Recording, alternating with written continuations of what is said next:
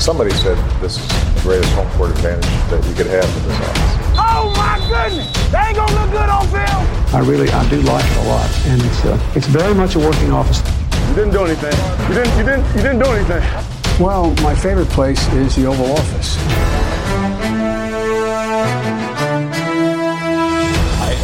Til det ovale kontor. Mit navn det er Mark Skafte Lundengård, og det er som altid en kæmpe ære at skulle lede os sikkert igennem endnu en uge med hæsblæsende NFL-nyheder, tilbageblik og en optag til den kommende uge. I denne uge er det dog et lidt længere program, og det skyldes blandt andet, at vi er nået så langt nu i sæsonen, at vi simpelthen skal kigge tilbage på første halvdel af den, lige samle op på, hvad har vi set, komme med vores bud på en Super Bowl, osv. Men der er også en ekstra gave til jer derude, fordi vores egen Mathias Bergqvist Sørensen har nemlig et sprit nyt interview klar med NFL-spilleren Hjalte Froholt. Og det interview, det vil helt automatisk starte, så snart vi er færdige med vores program, så det er altså om at blive hængende. Så med alt det på vores tallerken, så må vi jo hellere se at komme i gang, og jeg er heldigvis ikke alene, fordi med mig i dag, der har jeg som sædvanligt de to skarpeste NFL-hjerner på den her side af broen. Thijs Johanger, hvordan står det til? Jamen, det, det går godt. Ja. Steelers tabte ikke i weekenden, så det er jo en fordel. Det er da dejligt. Anders Kaltoft, var det dig, vi kunne høre? Ja, det var det, Mark. Okay, hvordan går det også dig? Det går, det går dejligt. Ravens spillede en god kamp. Ja, er du øh, ved at befinde dig godt her i, i København igen? Ja, det, det, er det er sgu meget hyggeligt. Nu bor jeg også et, et sted lidt uden for København, så der er ikke, ikke helt øh, så stor, hvad kan man sige, kulturel forskel.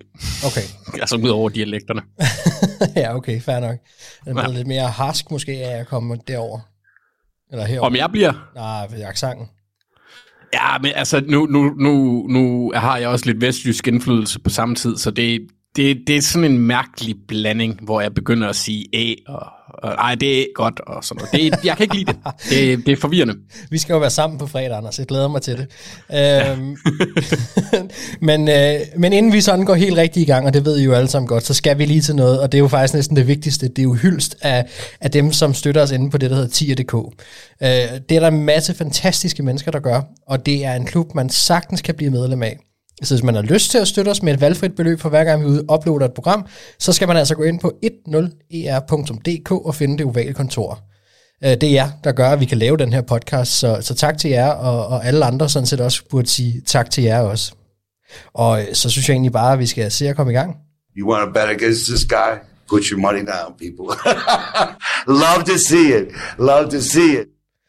Ja, der var øh, lyden af den gode Jim Mercy, og det er der en grund til. Vi skal til nyhedsrunden, og øh, Coles, Indianapolis Colts, de har fyret Frank Reich, deres cheftræner, og øh, så har de ansat den tidligere center, formodet kommende Hall of Famer, Jeff Saturday, som en midlertidig øh, head coach.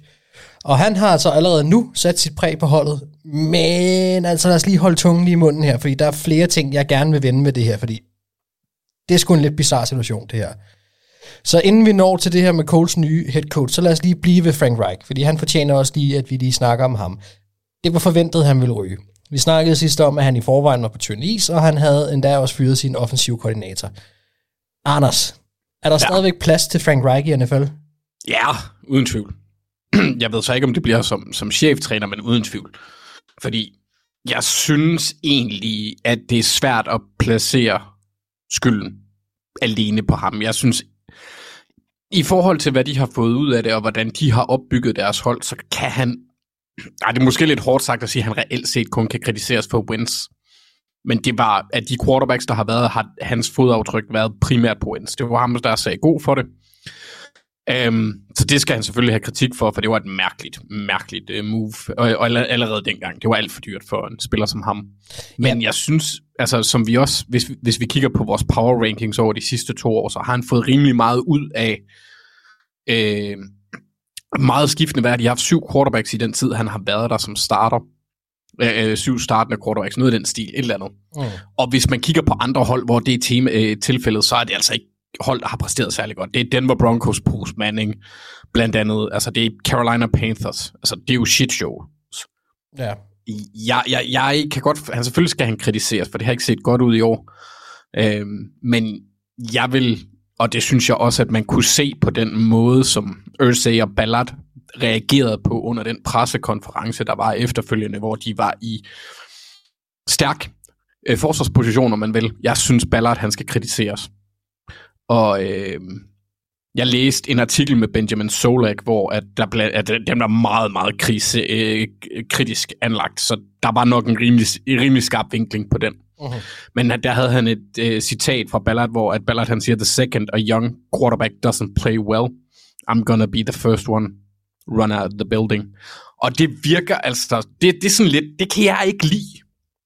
Fordi Nej. så virker det som om, han beskytter sit hold ved at ikke at tage en quarterback, i stedet for faktisk at prøve at vinde. Øh, men, men altså, jeg synes, det har været lidt noget rod, og jeg synes, det er synd for Frank Reich. Øh, fordi han er ikke en dårlig coach. Han er en god coach. Du, du har ikke hørt nogen issues fra inde i bygningen, synes jeg, under ham, selvom det har gået dårligt. Øh, men, men altså, det var, som sæsonen er skrevet frem, var det det eneste, altså der skulle ske noget. Og ja. der er det nemmest at, at kylde ham ud, men... Nu nævnte ja. du selv, du nævnte selv Carson Wentz, og de havde jo nogle bånd, øh, de to, fra, fra mm. Eagles. Og, og, og det er rigtigt nok, som du siger, der var meget, der bundet op på, på det. Det projekt øh, kuldsejlede fuldstændig. Burde han egentlig ikke have været fyret, da Wentz blev sendt afsted også? Måske, men det, det vidner, altså jeg tror ikke, det var planen at fyre ham. De, altså det var jo gået fint. Jeg tror, at... Øh, Solak, øh, han har lidt en pointe med, at Jim Irsay, han måske er begyndt at engagere sig en kende for meget. Altså mange af de beslutninger, vi har set over de seneste uger, har hans fingeraftryk på det. Ja. Blandt andet øh, Matt Ryan. Så altså, ja. Okay, så lad, os lige, så lad os lige blive ved det, fordi det er rigtigt nok, der, der er kommet lidt uh, Jerry Jones-vibe over det, uh, Jim Irsay er gang i. Lad os lige blive ved ham så, og i forhold til en, en uh, lidt subtil sviner, han kom med.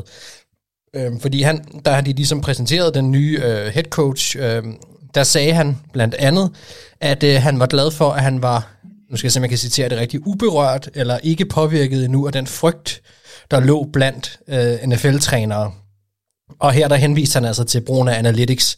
øhm, og, og, og der ved jeg ikke om, om, om altså det, det kan ikke ses for mit vedkommende som andet end en, en sviner mod, at, at hans egen øh, trænerstab åbenbart er for bange til at gøre de ting, som som han mener, der skal til. Uh, er det en færre kritik at rette mod Frank Reich? Altså, det, det kommer ind på, hvordan man tolker det, synes jeg. Fordi jeg tolkede det lidt, fordi han snakkede også om instinkt, hvis jeg ikke tager helt fejl, ikke? Mm-hmm. Men, men, ja. men jeg tolker det som, om han kritiserer Reich for at bruge analytics, ikke? Er Lige præcis, det er sådan, jeg ser det også. Ja. Okay. Og, og ud, fra, øh, ud fra det aspekt, der virker han... der, der virker det, det lidt til, at han ikke har forstået, hvad fanden det handler om, fordi det, det er igen den der trælse diskussion om analytics, for analytics er blevet brugt i NFL altid. Det har bare ikke heddet analytics, og det har ikke haft den dybde, det har i dag. Eller det fokus, det har i dag. Men du går, du går jo altid ind og kigger på situationer, og hvad er øh, sandsynligheden her, og la la la la la la la. Nu er det bare blevet lidt mere øh, system, systemisk sat i gang, ikke? Nå, men det er så, sjovt, fordi i har forstået ja. det på en anden måde, end jeg har, tror jeg, fordi jeg, når jeg, den, som jeg hører ham sige det, når det er, at han siger, at, at, at de her cheftrænere er bange, øh, så virker det for mig som om, at de ikke tør at tage chancer, eller øh, gøre brug af andre ting, end hvad man normalt kender til i NFL. Øh, så, så som jeg forstod det, så var det faktisk den helt anden vej, at han, at han ikke mente, at han var moderne nok øh, i sin tilgang. Og ikke, der har jeg bare svært ved at se, hvordan Jeff Saturday han skulle være en repræsentant for det modsatte. Jeg, jeg, jeg er helt sikker på, at de mener det omvendte, du, ja. mener det omvendte, Mark. Ja. At, at, at han mener, at trænerne gemmer sig bag Excel-ark, og ikke tør at tage beslutninger ud fra deres egen godt feeling. Ja, det bliver sådan meget klassisk gammel rimandsagtigt. Og, og, han, og, det, og så Saturday har også været ude og sagt, øh, han, han, jeg har lige læst citat, hvor Jeff Saturday siger, jeg er en offensiv linjemand, jeg arbejder alt for hårdt for at få point. Jeg kommer til at tage pointene, når de er der. Mm. Ja, det, ja, ja, det, hmm. det lyder ikke så, øh, så godt, hvis man har en... Jamen, så alle alarmklokkerne ringer. Ja, ja. Øhm, okay, jamen fint. Og, ja. og, og det, der er sjovt med, med ham, det er, Ørsay, han har jo han har jo altid været i sin tid været en, en, en mere tilbagestående i forhold til øh, dagligdags. Han er jo ikke en Jerry Jones-type. Hans far var jo decideret, øh, det ved jeg ikke, skængrende sindssyg. Han kunne finde på at gå ned midt i kampen og bede quarter, øh, træneren om at fyre quarterbacken, og hvis han ikke gjorde det, så fyrede han træneren. Mm. Og så glemte han, at han havde fyret træneren bagefter. Ja. Det var i øvrigt også ham, der stjal øh, NFL-holdet af rykket, Baltimore, eller rykket Colts fra Baltimore til Indianapolis. Han er en meget ekscentrisk type. Øhm, og, og med den måde, han agerer på lige nu, i hvert fald i forhold til den her situation, der, der er der lidt daddy over ham. Så altså, ja, jeg, øh, jeg, jeg, jeg er sgu nervøs på Coles vegne. Det er jeg sgu. Godt. Øh, eller ikke godt, men, men, men ja, jeg forstår, hvad du siger. Øh, og, øh, og det vil jeg nok egentlig også være, eller det vil sige, vi, vi ved ikke rigtig lige nu, hvad der kommer til at ske. Frank Reich, som jeg forstår det på dig, har en plads i NFL. Det tror jeg også, han har. Vi kommer til at se ja. ham igen, øh, og, og jeg tror sagtens, han kunne blive, blive head coach igen. Han har et rigtig, rigtig godt rygte øh, i NFL, og det er jo det er først og fremmest noget af det allervigtigste. Øh, vi har også snakket nepotisme og alt muligt andet tidligere. Hvis man først har været altså, inde, så er der en god chance, og han er en, en, en ekstrem øh, likable person og en dygtig og respekteret træner. Så et, et, af de, et af de første tweets, jeg så efter han var blevet fyret, det var øh, Reich, øh, OC for Steelers. ja. ja, han skal nok, og, og det, det vil jo være fint, eller det vil være typisk, at, at, at han netop vil få et koordinatorjob, og hvis han gør det godt der, så nok kan komme tilbage igen. Sådan er det jo gået med mange i hvert fald. Nå, men så lad os lige vende den nye, og det jeg vil sige ret vilde situation i Coles. Nu, nu har vi lagt øh, Frank Reich på hylden. Og så, så må vi lige rise op her. Altså, klubben de hyrer til, til alles overraskelse deres tidligere stjernecenter, Jeff Saturday. Foran erfarne typer som Gus Bradley, John Fox osv. Det er en ting. Og det forsvarede uh, Jim Mercy så bagefter ved at sige, at de var bare utrolig heldige, at Saturday overhovedet var ledig til at kunne bestige posten. Uh, og så kom alt det, der vi lige snakkede om før, om uh, han var uberørt og, og, og turde gøre ting og så videre. Det er en side af sagen. Men det slutter jo ikke her, fordi efter den der overraskende hyring af Saturday så blev offentliggjort, så kom alle spørgsmålene med, nå okay, men hvem er det så, der skal kalde de offensive spil hos Coles? Og det har vi så fået svaret på nu, fordi Saturday har nu, og igen meget overraskende, hed assistenttræner, eller assistent quarterback-træner, øh, den 30-årige Parks Frazier op af kælderen, og, og frem til en ledende rolle som spilkalder. Thijs, altså, der er mange spørgsmål, der melder sig på banen her. Først og fremmest, er Coles bare ved at rive det hele ned og teste alle, de kan komme i nærheden af, i håb om at ramme en eller anden guldkald? Eller har de set noget, vi andre ikke har set? Jamen altså, det er et godt spørgsmål. Jeg, jeg, ved ikke, jeg ved ikke, hvad tankegang er. Det, det er jo en helt unik, helt usædvanlig øh, ganske ubehageligt lugtende situation, øh, som, som Coles de kører ved her. Øh, min, min, mine tanker omkring det her, det er, at Jim Irsay har de sidste par år set, hvor god hans offensiv linje har været. Øh, har postet en masse penge i den her offensiv linje, efter den har været meget dårlig i år, præsteret langt under niveau. Hvor, øh, hvor efter han garanteret i løbet af sæsonen, sikkert også øh, før fyringen kom på tale, har ringet til Jeff Saturday og siger, hvad fanden er det, der sker med, med min offensive linje? de har jo unægteligt, uden tvivl, et meget tæt forhold. Øh, for den gang Saturday Hombart har været i, øh, eller selvfølgelig har været i klubben. Øh, jeg tror, han har haft Jeff Saturday i, i røret, eller han har kimet ham ned nok mere sådan, hvad er det, der sker med min offensive linje? Øh, det er den her, der skulle være ryggraden på holdet. Øh, så har de haft en masse lange snakke om det, og så da det kom på tale, at han ville, øh, at det måske krævede en fyring, eller han begyndte at, at være træt af Frank Reich, og hvordan tingene gik, så har han tænkt, okay, det første vi skal have til at fungere, det er den offensive linje. Jeg ringer til Jeff og spørger, om han kan komme ind og, og redde min offensive linje. Det, det tror jeg er grunden til, at, at Saturday han er blevet indsat. Det er for, at han skal redde den offensive linje. Oh. Øhm, og det er jo sådan et lidt midlertidig løsning, og måske øh, Måske har Jim Mercer en eller anden øh, lille øh, idé om, at det kan være, at Jeff Saturday er et geni som, som træner, og er mega god øh, til at være leder, øh, Jamen, og så der måske kunne være noget på lang sigt. At redde, men, men, men ved at redde den offensive linje, det, det, det er der jo trænere til, det er der jo positionstrænere til. Øh, og, og det, der må han jo have mere større tillid til Jeff Saturday. Det, det virker jo som om, at, at, at han ser at, uh, Jeff Saturday som, som du ved, uh, Jesus 2.0, ikke? Altså, det, ja. det, der må være et eller andet den stil, at de han skulle, har de, så ekstremt meget respekt for ham. De skulle angiveligt have prøvet at hyre ham som offensiv træner i 2013, offensiv linjetræner. Okay. Men jeg, jeg, jeg vil, hvis jeg lige må tilføje en kort ting, noget der er lidt sjovt med det der med det spillermæssigt. De har Kevin Mawaii på den offensive linje trænerstab, altså en Hall of Fame selv også. Ja, og, og, og så måske en kombination af, at han vil prøve at have Saturday ind til at hjælpe lidt omkring det.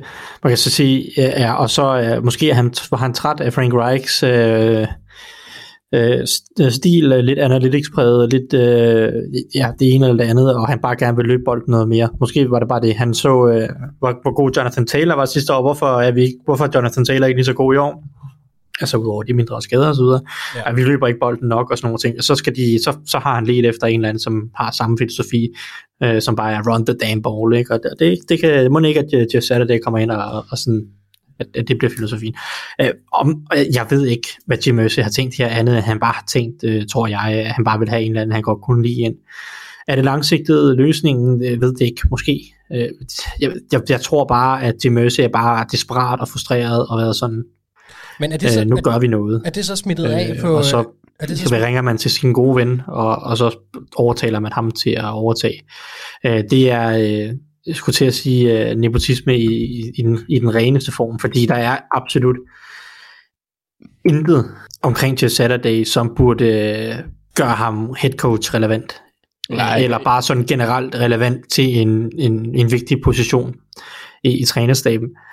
Øh, det, det er kun fordi Ørsø er, er hans gode ven. Ellers så havde, havde Jeff Saturday jo aldrig nogensinde været på tale på nogen som helst måde.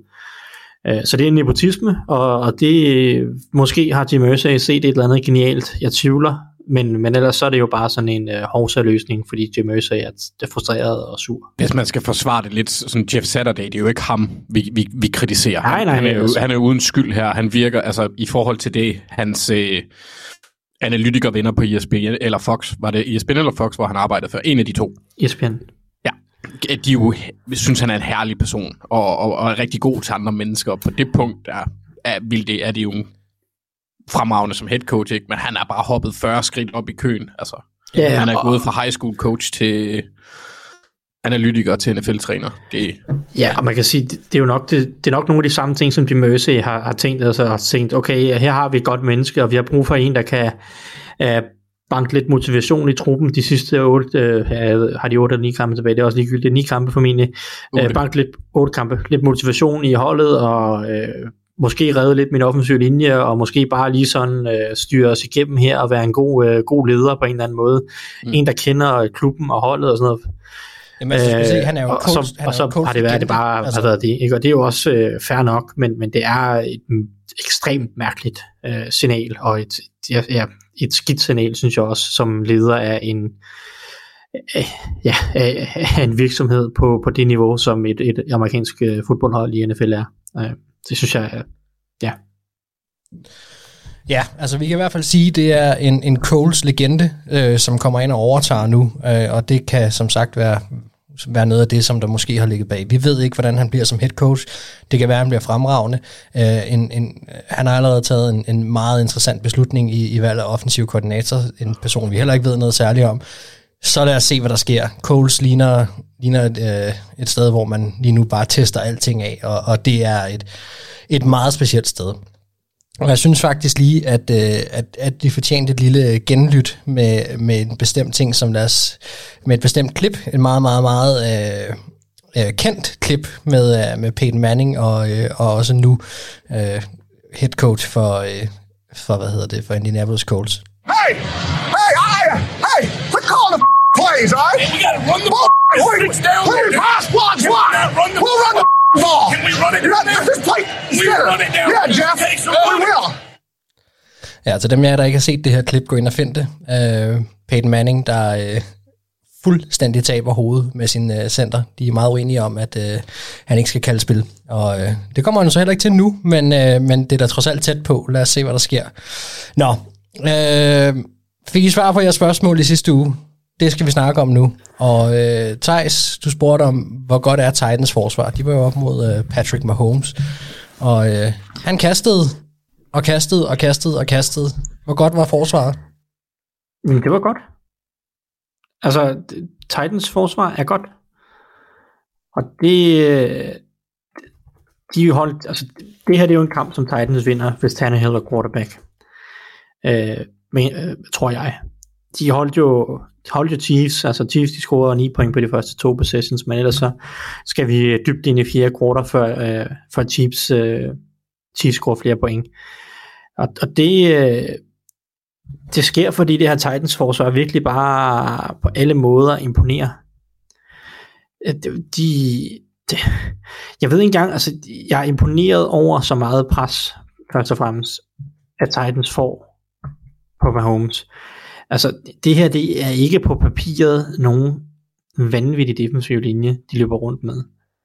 Øh, men alligevel har øh, ja, Mario Edwards har 8 pressures i kampen, Dinico Autry har 8 pressures og et par sacks også, Jeffrey Simmons med 4, Rashad Weaver med 5, DeMarcus Walker med 5, altså du har også bare hørt på nogle af de her navne, hvor Simmons og, og til dels Autry, så det er jo langt fra etablerede spillere. Mm. Altså, øh, jeg, jeg er dybt imponeret over, at, at de jo Altså, jeg synes, opdækningsmæssigt synes jeg også, de gør det godt. Altså, Andrew Adams øh, spiller en god kamp på safety, synes jeg, øh, som jo egentlig er, er backup derinde, fordi Armani Hooker øh, var skadet. Øh, de, de, det, det er bundsolidt forsvar. På alle måder, de, de laver ikke ret mange fejl på det her forsvar. Opdækningen er solid. Øh, langt hen ad vejen, der, de blev udstillet lidt i midten af banen med Juju og, og Kelsey havde nogle okay kampe, og der, der, der var måske lidt der fra linebackerne, som man kunne have ønsket sig mere af. Men det er virkelig, virkelig et solidt forsvar. Og det her forsvar, det, øh, det ser bedre og bedre ud. Og forhåbentlig får de nogle spillere tilbage, også for skade. Det gjorde de allerede denne her uge, men måske også forhåbentlig flere spillere i de kommende uger, øh, blandt andet Armani Hooker, så det kan blive ved med at bygge på. Og, og, og det er, altså, det her forsvar kan gøre Titans rigtig, rigtig legit i, i AFC. Og, og det er så ærgerligt, at de ikke har øh, nogen våben at kaste til. Fordi at, at så har vi et hold med et godt forsvar, et godt løbeangreb. En, en, jeg synes langt hen ad vejen en velspillende quarterback i Ryan Tannehill, og, og nogle våben at kaste til. Hvis de havde haft det sidste der, så var det altså et rigtig farligt hold i AFC. Øhm, det skal nok stadig være et, et trælshold at møde. Det har Chiefs lige bevist, at selvom Chiefs, eller undskyld, selvom Titans havde en backup quarterback, så var det stadig et trælshold at møde. Det kan det være for alle hold. Øhm, så, så ja, altså jeg, jeg var positivt overrasket. Jeg, jeg, som sagt, jeg tog den her ting, fordi jeg synes, at Titans forsvar havde været bedre og bedre, spillet godt. Øh, det, det, det fortsatte de med, og det, um, kæmpe respekt til Shane Bowen igen, eller Shane Bowen, øh, deres defensive koordinator. Jeg synes virkelig, han er en, en lysende ung øh, profil på træner, øh, trænerhimlen. Så, øh, ja, imponerende at forsvaret der også øh, startede, øh, inden sæsonen nærmest var gået i gang med at miste Harold Landry som en kæmpe profil, ikke? Og vi sad og tænkte, hvad, hvad skal der blive af det her? Altså, Ja, og de havde mega mange spørgsmål på cornerback inden sæsonen. De havde ikke en etableret cornerback overhovedet. Man har så fået øh, glimrende spil fra Roger McCreary, øh, rookie anden rundevalg, og så øh, Christian Fulton, som de valgte også i anden runde for to eller tre år siden, jeg kan ikke huske. Men altså har fået glimrende spil fra dem, så, så, så, så, så deres cornerback-position har også været bedre, end man kunne have frygtet. Ja, øh, og det er jo ikke engang kommet fra, fra ham, vi troede, det skulle komme fra. Vel, han sidder jo på bænken. Altså, ja, Caleb Farley har ikke, øh, ja, eksisterer ikke på det her forsvar. Så. Det er vildt nok. Ja, jamen øh, super. Anders, vi går til dig. Ja. Du havde også et spørgsmål i sidste uge. Ja, det havde jeg. Øhm, og det var om øh, den våde bandit eller, eller Trevor Lawrence fik gang i kastespillet. Ja, det var sådan, du formulerede det. Jeg kunne ikke lige huske Ja, næsten. Men øh, jeg havde egentlig skrevet Marv, uh, Marv Merchants, men fordi at jeg havde sagt, at jeg ville kalde ham for den våde bandit, indtil han begyndte at ligne sig selv igen, eller sidste år selv, så bliver jeg nødt til at stadigvæk kalde ham den våde bandit. Ja. Øh, så der kan vi jo så se, der er svaret på, om han fik gang i kastespillet.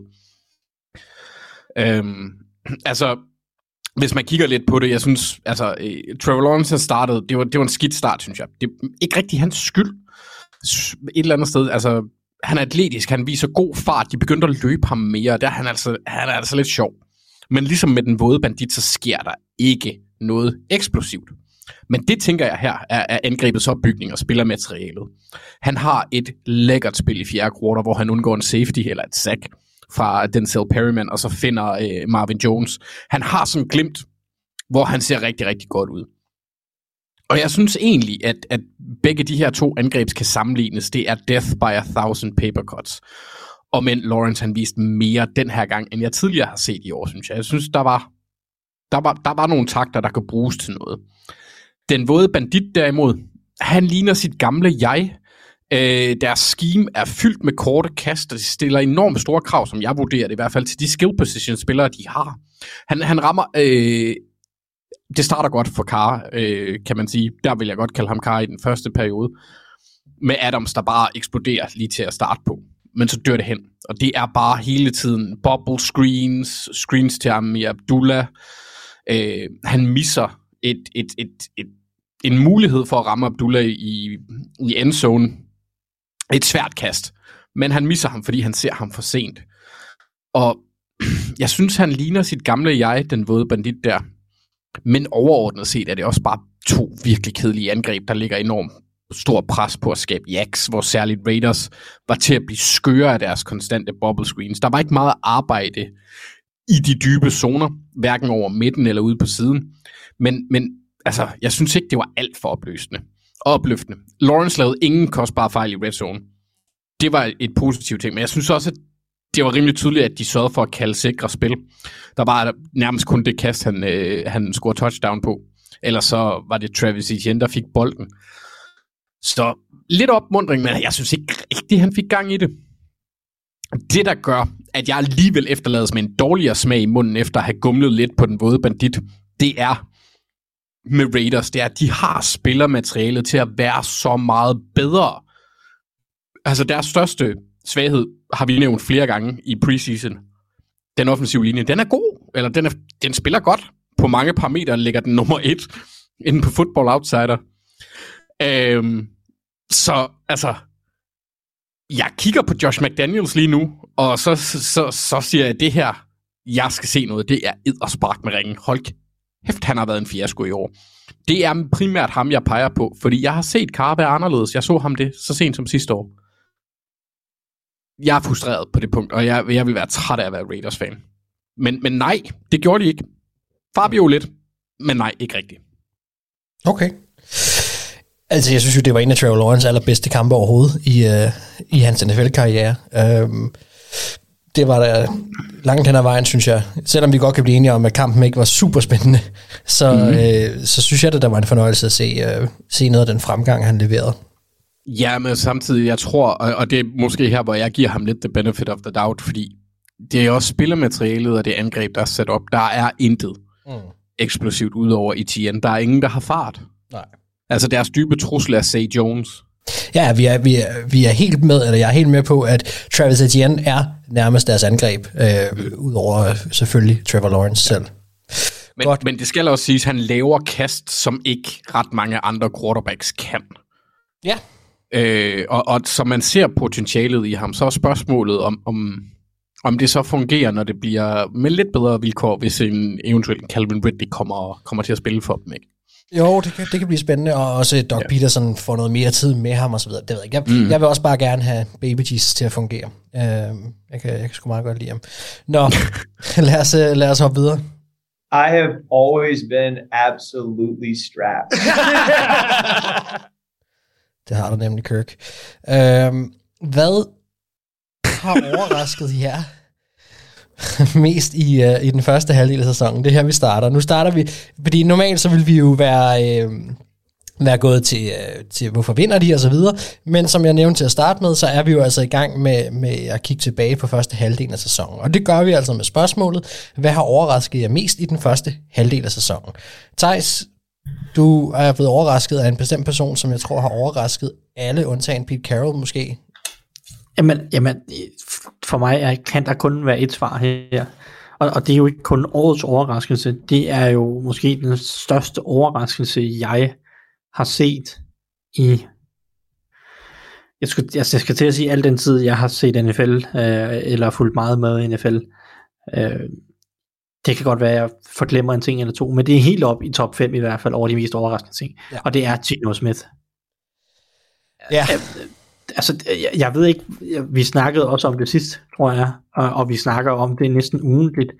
Det er fuldstændig mind-blowing, at den her mand, som floppede i Jets tilbage i ja, midten af 10'erne, ja. han, altså, han blev draftet for, for små 10 år siden nu, og, og, og floppede, så han var et andet rundevalg, og kom ind og fik nogle chancer, og floppede, og, sådan, og så har han bare været sådan bounced lidt rundt i ligaen, som lidt backup hos Giants, og lidt backup hos Chargers, og så kom han til Seahawks, hvor han jo så har været backup i en tre års tid, øh, og der er bare ikke rigtig noget, der har tydet på, i karrieren, og, og måske skulle han have haft øh, chancen noget, noget før, kan man sige, eller, men, men der er ikke noget, der har tydet på, udefra set, at det her, det var en NFL-starter. Altså ikke engang en starter, man har tænkt, okay, øh, man så også i Seahawks øh, i, i sådan, okay, her har vi en spiller, som, det er da en okay backup. Men, men, men at han så kommer ind i år, øh, for det første trader de så Russell Wilson væk, og Drew Lock kommer ind, og de, de fleste, inklusive mig selv, regnede med, okay, må ikke de, altså de brugte hele offseason på at tage Drew, tale Drew Lock op, og sige, øh, Ja, så må ikke han skulle være starter, fordi at, at Pete Carroll uh, talte jo om Drew Lock, som var det hans egen søn nærmest, ikke? Øh, og det kan også bare have været psykologisk strategi, skulle jeg til at sige. Men, men at Gino Smith så i en alder af, nu har han så lige fyldt 32 her for en måned siden, da sæsonen startede 31 år, øh, bare kommer ind og præsterer som en top 5 quarterback. Ja. Og, og det har han det har han været i år. Øh, han er jo og det er jo sjovt, fordi han er ikke sådan øh, den der moderne, mobile quarterback, der løber rundt og laver alt muligt fancy. Altså han er en lidt old school-agtig pocket passer, som selvfølgelig kan bevæge sig, men han er en pocket passer, og det har han været brandgod til i år. Øh, femmer i DVOA, fire i EPA per play. Øh, på alle måder en gigantisk overraskelse. Hele det her Seahawks-angreb, en en gigantisk overraskelse. Det, der er ikke nogen tvivl om, at det hjælper ham rigtig, rigtig meget, at han har gode øh, receiver i Metcalf og Tyler Lockett. Øh, jeg egentlig også øh, synes egentlig, at deres tight end gruppe er, er ret, ret hederlig, selvom det er øh, sådan mere en group effort end, end en spiller. Men altså, for mig, øh, jeg kan ikke sige andet end det er bare Gino Smith. Han, er, øh, han har været rigtig god i år, og, og, det, og det virker bare, det virker ikke fluky, du ved, det virker ikke som om han bare har ramt en hot streak. Nej. Nej, det er det, der er lidt vildt. Jeg sidder egentlig og prøver at sidde og tænke på, om, om, om jeg kunne komme på nogen, som ligesom kunne, kunne minde mig om det. Jeg tror, at det, det tætteste, jeg lige kan komme på lige nu, og det er måske også lidt fra, fra egen øh, baghave, det, var, det er lidt noget andet, fordi det var et bedre samlet hold, men det Case Keenum gjorde, da han tog Vikings så Men, langt, men Case gjorde. Keenum var bare slet ikke på samme niveau. Altså Case Keenum var jo en middel eller under middel quarterback i den sæson. Ja, og det, er også, det var netop lige præcis det, og så skulle jeg også at sige, at, at hans samlede hold var bedre. Altså, ja. så, så, så, så det var øh, en, en, hvad Seahawks er nu. Så, så ikke selv der, øh, der springer han rammerne, øh, Gino Smith. Og det er, det er vildt. Og som du også selv siger, altså, manden har været i ligaen så lang tid, og er fejlet så mange gange. Altså, det, det giver ikke nogen mening. For det første, at han får chancen igen. Og så også, at, at han går ind og, og lige pludselig nu finder sådan noget spil derfrem. Det, det virker helt vanvittigt.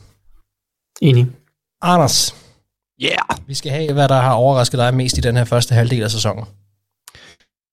Ja, men det er jo sådan lidt øh, i forlængelse af Thijs' så er jeg overrasket over øh, NFC. Fordi kigger man på den lige nu, hvordan det ser ud, så, så er det fandme ligesom Twilight Zone, altså. Jeg, jeg, jeg lister lige de her hold, der er over 500. Ja. Eagles, Cowboys, Giants, og Seahawks. Det var måske, måske forventeligt, at der kun ville være fem hold over 500 i den division, øh, konference. Men fordelingen er jo sådan helt skør et eller andet sted. Altså, Eagles og nok også Cowboys kunne man godt forestille sig. Men at Vikings er 7 og 1, mm. at Seahawks har to kampe ned til andenpladsen i NFC West, det var der del ingen, der havde forventet. Nej. Og at Packers er en goddamn magic carp, det kommer sgu bag på mig, Mark. Jeg, jeg, jeg, det, jeg synes, det er helt forbavsende. Helt og aldeles forbavsende. Ja. Det Så det var kort og godt. NFC har overrasket mig. Ja, ja, vi har også en dejlig South Division, som, som ligger og roder voldsomt, må man sige. Ja, jamen, der, er, der er ikke et eneste hold i over 500 i NFC South. Nej. det er så, eller på 500 for den sags skyld. Ja, og mere bizart, at Panthers øh, fyrer alt og sender alle væk, og lige pludselig begynder at vinde nogle kampe, og faktisk... Ah, Jeg er godt klar over, at de tabte sidst. Panthers fortjener ikke pæne ord i den her uge. Jeg er godt klar over, Nej, de jeg, snød os. jeg er godt klar over, at de er blevet smadret. Men Ja. de, kan stadig, de, er jo ikke, de er jo ikke slut, den division. Den er jo ikke lukket. Altså, så, så, så det, og det er jo det, der er sindssygt. Øh, godt, jamen, øh, det var kort og præcis, det er dejligt. Så hopper vi yeah. til den anden side af, af banen, hvad der har skuffet jer mest i den første uh. halvdel af sæsonen. Øh, Thijs, jeg kan se, at, øh, at dit nummer et hold fra vores power ranking har skuffet dig. Har de det? Ja, det har de, og, og, og det, øh, det, det overrasker mig ikke, at Packers ville have nogle udfordringer i starten af sæsonen. Det, det var forventeligt et eller andet sted, med nogle af de udskiftninger, de har haft, og nogle af de spillere, de mangler, og nogle af de unge spillere, der skulle træde ind. Det chokerer mig, at holdet er faldet fuldstændig fra hinanden. Altså, det, det, og, og det er, og, og det er fra, altså fra top til bund, at det her hold, det er, det sejler lige nu. Øh, trænerarbejdet har ikke været godt nok i år. Og det, jeg vil faktisk sige, det dårligste trænerarbejde, der er lavet på forsvarssiden. Øh, man kan også sagtens kritisere noget play calling og noget play sequencing og alt muligt fra Matt LaFleur og angrebet. Men jeg synes faktisk, forsvaret er den største skuffelse. Det er en ting. Så er der Aaron Rodgers. Har jo været en gigantisk skuffelse også. Spiller simpelthen bare ikke godt nok. Øh, Udover alt det uden for banen, hvor vi også har kritiseret ham for at være en dårlig leder. Men han spiller simpelthen bare ikke godt nok. Og den her kamp i weekenden, den er øh, rigtig, rigtig meget på Rodgers' øh, ansvar. Øh, hans skulder, at de taber til Lions i weekenden. Øh, det er chokerende, de to ting. Jeg havde regnet med mere fra trænerstaben og Aaron Rodgers. Øh, den offensive linje har haft nogle problemer. Det er måske ikke så skuffende, det kan man godt have forventet, og de har også været ramt af nogle ekstra skader, og hvad ved jeg, det er vel lidt uheldigt og så videre. Jeg synes egentlig ikke, at den offensive linje er det største problem. Det største problem Packers har på lang sigt, og det som gør, at det er meget, meget svært at stole på, eller tro på, at, at de kan noget som helst i år. Øh, det er deres øh, receiver. De har simpelthen ikke en receiver, der burde være på den NFL roster nærmest, og, og det er lidt hårdt sagt. Allen Lazard er deres bedste receiver, og han er jo en wide receiver 3 i bedste fald på andre hold. Derudover har de Romeo Dobbs, Romeo Dobbs, som er rookie fjerde rundevalg, som i niveau øh, har været faldende, dalende. Øh, han, er jo ikke, han er jo ikke en spiller, der skal bære en bærende rolle i sin første sæson. Han er et fjerde rundevalg, og har i, altså det, det, nej, Sammy Watkins, som jo skulle være en eller anden form for pålidelig mand, er, er jo øh, så meget over the hill, at øh, altså, det, han, er, han ser så dårlig ud, at det gør helt ondt. Jeg er ikke sikker på, at han burde være på et NFL-roster. Men, men du må meget undskyld, nu bliver jeg så lige at spørge. Er den store forskel ikke bare, at Davante Adams har taget ud? Fordi Packers' angreb har da længe bare haft ham, og så alle mulige andre, der har været nødt til at få det til at fungere, men, men, men, men altså, det er da ikke fordi, deres receiver room har været fyldt med kæmpe profiler, udover nej, nej. Davante Adams tidligere. Nej, men Adams sparer så også rigtig meget af det. Så kan man sige, så øh, har de jo så en skade til, øh, hvad hedder det, Cobb, øh, Randall Cobb, og det, det skader dem så også, fordi han var så også deres nummer, han var nok deres anden receiver reelt set. Øh, ham, Lazard og det var til Adams, det er, jo, det er jo netop, fordi så får Lazard og Cobb får den her sekundære rolle, som okay, det kan vi godt acceptere. Problemet er, at du tager Adams ud af ligningen, og så skal Lazard og Cobb være de primære dudes, og det kan de bare ikke være. Så gode er de bare ikke. Og så tager du så den Cobb ud af ligningen, og så har du Lazard tilbage, og så en, en, en gruppe af spillere, der ikke burde få ret mange snaps på et NFL-angreb lige nu. Og jeg ved godt, de så valgte Christian Watson i anden runde, og det var ligesom håbet, at han var klar til det. Men de vælger også en Christian Watson, som er et kæmpe atletisk projekt. Øh, de kunne sagtens have valgt en receiver, der var mere NFL-klar, mere moden i sit spil, hvis de gerne ville have en receiver lige nu, og det burde de måske have gjort, fordi der, havde, der var brug for en receiver lige nu. Men, men altså, øh, det, det kan man sige, det, det der, deres receivergruppe er, er NFL's suverænt dårligste, øh, og jeg ved godt, andre siger, ah, hvad med Ravens uden Bateman og sådan noget. Øh, nej, øh, Packers er suverænt den dårligste øh, receivergruppe i NFL lige nu, og det gør bare, at det er umuligt at stole på, eller tro på, at de kan forvente det her øh, i den her sæson. Øh, som sagt, så er der alt muligt med forsvaret, og der er nogle spillere, der også går for, og nu har de også fået Rashan Gary skadet, og det er også en katastrofe, fordi han er deres bedste spiller på forsvaret nærmest, øh, og det er måske vigtigste spiller. Ja, de havde øh, Stokes, der blev skadet også, og altså, de ved, ja, altså, nu, nu begynder det hele at ramle, og, men, men alt i alt, katastrofe, det hele det sejler. Øh, det er virkelig en, en helt anden opgave for Matt LaFleur nu, end det har været i de tidligere sæsoner. Fordi jeg, jeg, jeg tror stadig meget på Matt LaFleur som offensiv playdesigner og playcaller. Øh, der er nogle ting, der skal ændres til næste sæson, men jeg tror stadig meget på ham, øh, altså øh, som, som, som træner og som offensiv hjerne. Men nu skal han ud i noget helt andet, som han ikke har været ude for i de tidligere sæsoner, han har været cheftræner. Han skal holde sammen på et hold, som er i hvert fald fra hinanden med Aaron Rodgers, der er... Med, med Aaron Rodgers, der er pigesur, ikke? Jo. Altså, det, det, det, det, er, det, det er en helt, helt anden opgave. Og det er jo så nogle af de opgaver, som nogle, altså, nogle af de mere erfarne NFL-trænere, der har i mange år været head coach, at det er nogle af de opgaver, som de excellerer på. Pete Carroll, uh, Mike Tomlin og nogle af de her typer. Mm. Nu må vi så se, at Mike Tomlin kan holde sammen på Steelers uh, over hele sæsonen, ikke? Men, Men det er det, de har gjort i så mange år, at selv i de dårlige sæsoner har de fået holdt sammen på det. Det er den opgave, som Matt LaFleur har nu. Hvis han klarer det, og Packers de får rettet nogenlunde op på skuden, at de får vundet øh, lidt flere kampe, og det hele ikke sejler, så, så vil han jo have bestået den opgave, og så tror jeg stadig meget på ham som head coach, men han skal ud noget helt andet, end han tidligere har været vant til, fordi de har badet igennem øh, regular season de sidste mange år. Ja, jeg vil sige, det, det er godt, du nævner det her, fordi man ser mange, der er frustreret, og, og det kan jeg godt forstå, man er, hvis man er Packers-fan. Der er nok også mange, der er Packers-fan, som aldrig har oplevet, at de har haft en dårlig sæson simpelthen, øh, fordi, de, øh, fordi de har været gode så længe. Øh, men, men, men I har lige nu i Packersland en, en stadigvæk en fremragende chefstræner, som, som du selv siger, holdet er ved at falde fra hinanden. Det er ikke nødvendigvis hans skyld, men, men op til det, der har han leveret resultater, vi nærmest ikke har set lignende, så, så man skal ikke skyde ham alle de skoene så hurtigt. Altså, det, det dur ikke. Øh, det, han, Nej, altså det her det er stadig et rigtig godt fundament. Du har, du har stadig rigtig mange gode spillere på det her Packers hold. Det sejler i år, og det gør det af, af flere forskellige årsager. Aaron Rodgers har en dårlig sæson. Øh, lad os håbe for Packers, at han er bedre næste år, hvis det er. Det her forsvar, der skal det have en ny defensiv koordinator. Øh, og så skal der nogle, nogle ordentlige spillere ind på, på nogle afgørende positioner så, så kan det hurtigt ændre sig rigtig hurtigt. Ja, ja, ja det kan det, og, og, og fordi Men- Packers men- burde ikke være så dårlige, som de er nu. Så, Nej, og, der, nej, og der skal ikke så- meget til, før de er gode igen. Uh, det, det er øh, egentlig øh, det er egentlig nogle ret få ting lige nu, som skiller dem fra uh, stadigvæk at kunne noget. Ikke? Det, er bare, det har bare virkelig været en ond spiral, virker det til, som, som bare er taget til, og det, det har forværret situationen helt vildt, og nu kommer skaderne også. Så bliver det svært. Men det kan jo godt være, at det her, det, det er en, der lige skal ædes den her sæson.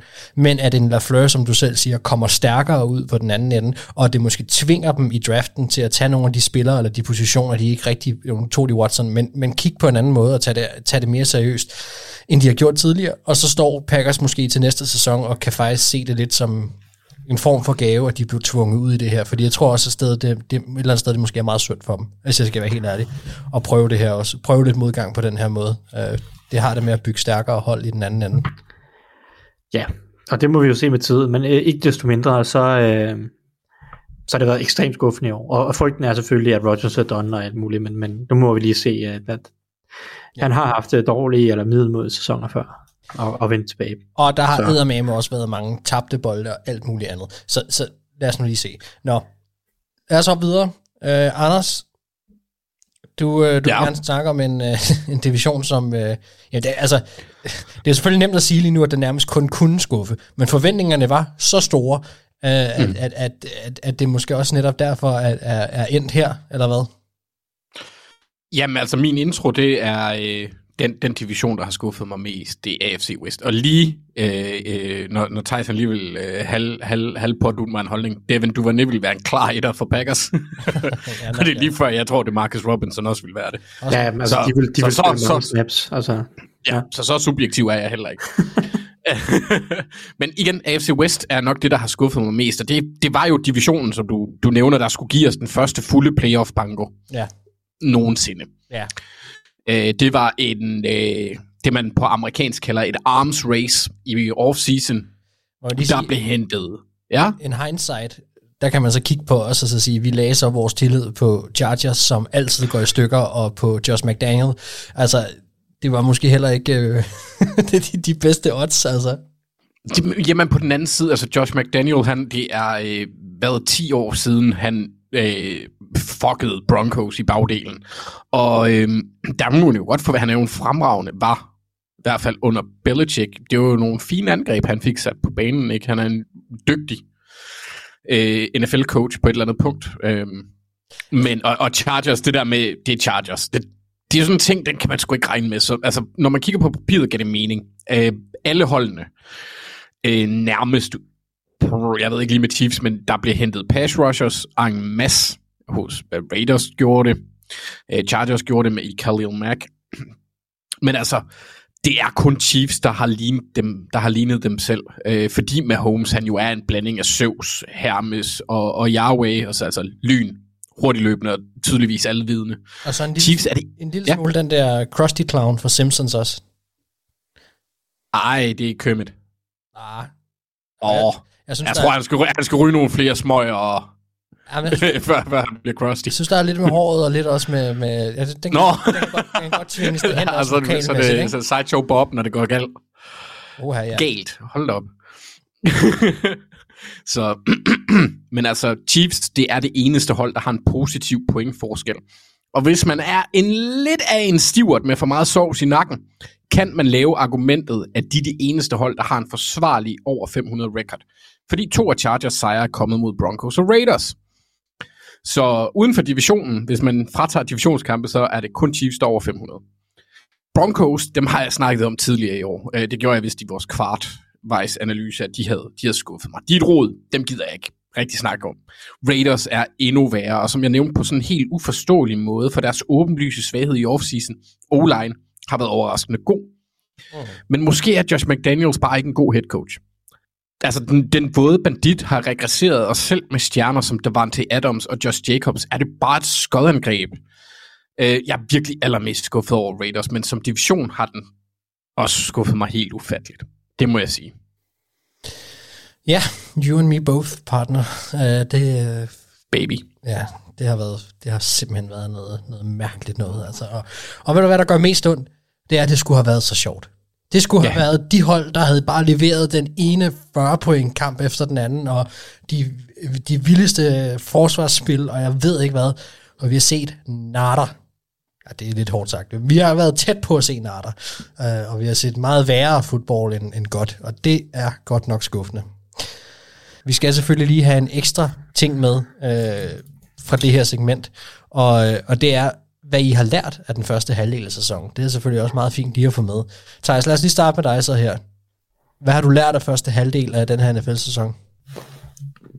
Jamen, jeg tager det nemme, og så er quarterback-fokusen på, og så øh, er min pointe nok mere sådan, at vi har brug for, at den nye garde af quarterbacks sådan for alvor begynder at etablere sig. Fordi jeg synes, at der har været øh, for få stabilt gode quarterbacks i. Uh, vi har selvfølgelig Mahomes og Josh Allen, som leverer varen nærmest ugentligt, og det siger jeg selvfølgelig på et tidspunkt, hvor Josh Allen nok har spillet sin dårligste kamp i noget tid. Men de leverer varen, de ser gode ud, men der er for få af de andre quarterbacks, som vi plejer at kalde gode, eller i hvert fald øh, sådan pålidelige, som har leveret i år. Øh, mange af de quarterbacks, vi i mange år har været vant til, har været gode. Heriblandt Aaron Rodgers, Tom Brady, Russell Wilson, Kyler Murray måske, Matthew Stafford, øh, Derek Carr, og så Matt Ryan måske også. Øh, alle dem der har vi jo været vant til at have været gode i mange år, har ikke rigtig leveret varen øh, super meget i år. Øh, I hvert fald ikke på det niveau, de plejer.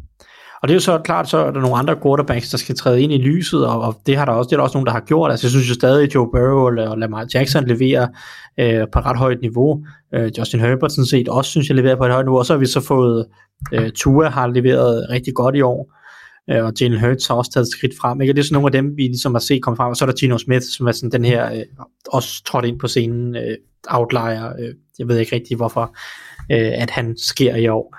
Men, men, men altså, det er rigtig fint, at vi har fået mere gang i Tua, og vi har stadig Herbert og Lamar og Joe Burrow. Jeg synes egentlig, at Lamar leverer det, øh, altså leverer på et rigtig, rigtig højt niveau. Mm-hmm. Men ja, vi, har, vi har brug for nu, at, at jeg vil gerne se, tror jeg, for at få flere tophold i NFL, jeg vil gerne se Joe Burrow, Justin Herbert, Jalen Hurts, Tua, tage det her sidste skridt op sådan, etablere sig som en top 5 quarterback.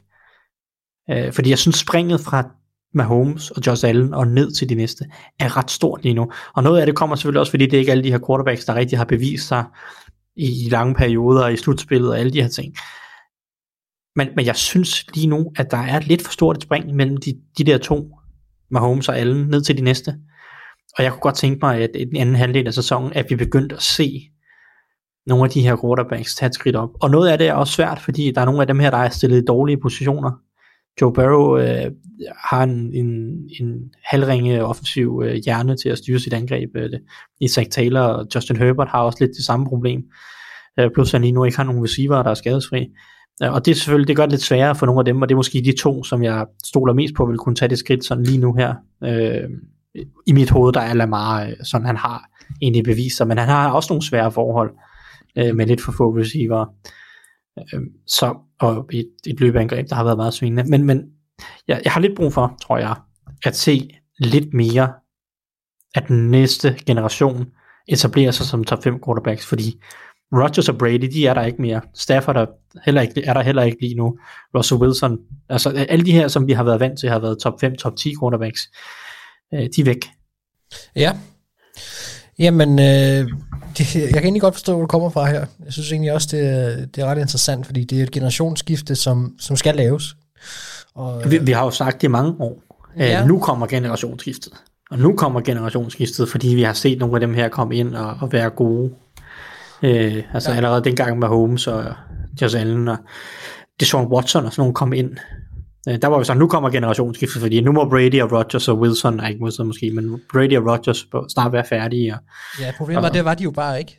det var de så bare ikke, og, Altså- altså, og der, de, de blev hængende meget længere, øh, end man Rodgers- lige havde regnet med. Rodgers skal ud og bliver dobbelt MVP, og, og Brady øh, vinder en Super Bowl mere med et nyt hold, og altså, de var ikke klar til at give slip der.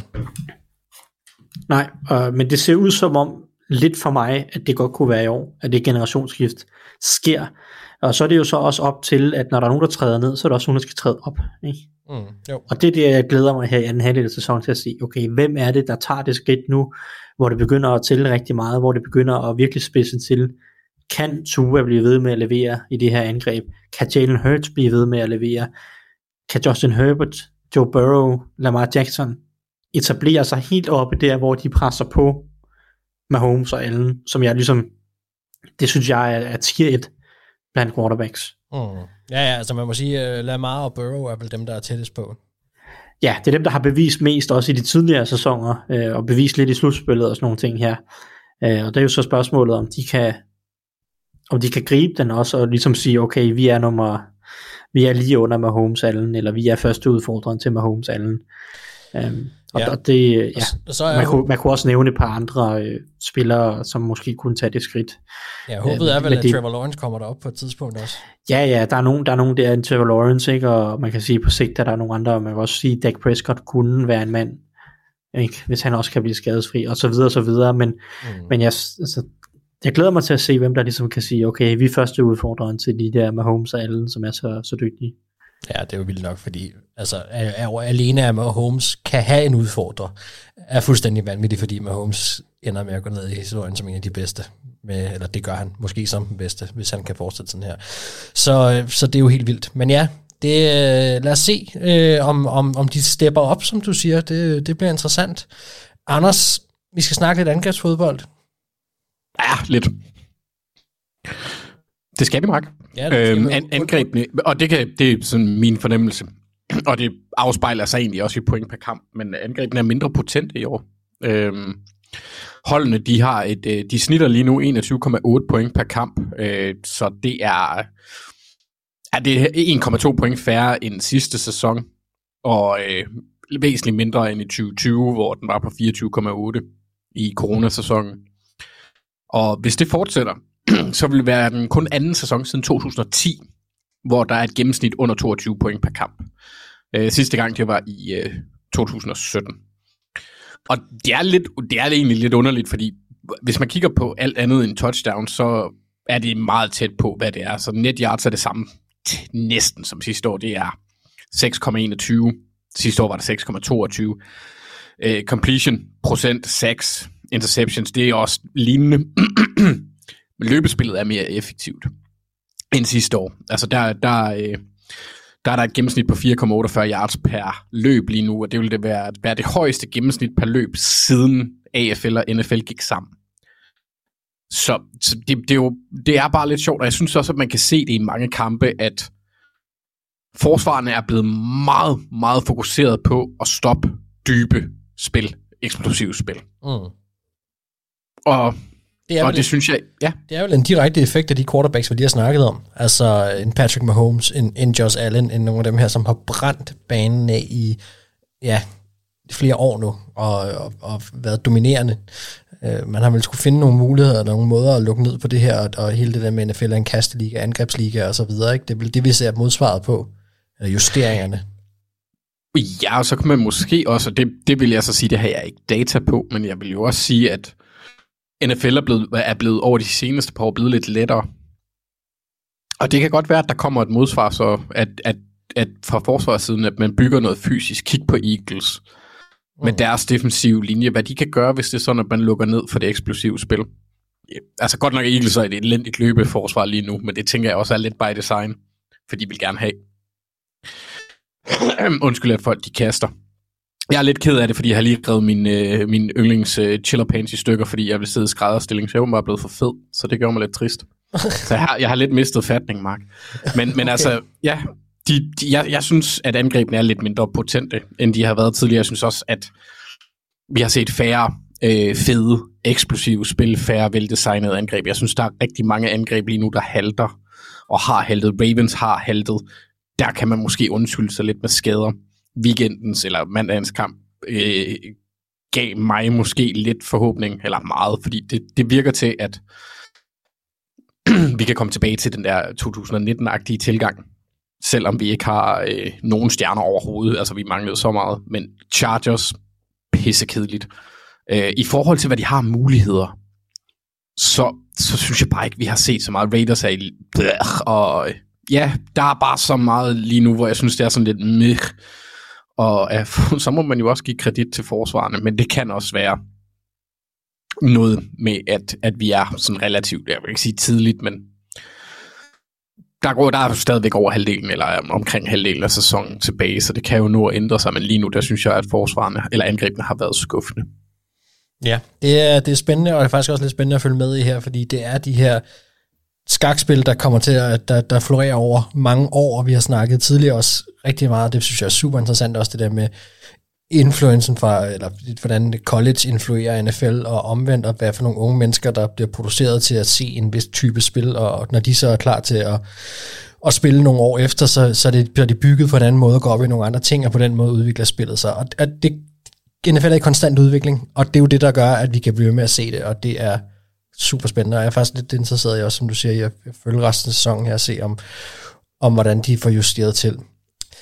Og så synes jeg, vi skal komme til aller sidste punkt, og det er, at vi skal have nogle Super Bowl-bud. Vi er jo allerede kommet med nogen, inden sæsonen startede, og øh, det må man gerne lave om, hvis man vil. Jeg tror, vi låser den herefter. Øh, og jeg kan sige så meget, at jeg har også lavet et hold om i hvert fald. Øh, Thijs, hvad havde du taget originalt? Det kan jeg simpelthen ikke huske. Jamen oprindeligt så havde jeg øh, valgt uh, San Francisco 49ers mod Buffalo Bills. Det er, ja, jeg kan i hvert fald godt huske, du har taget for Niners. Godt, godt, ja.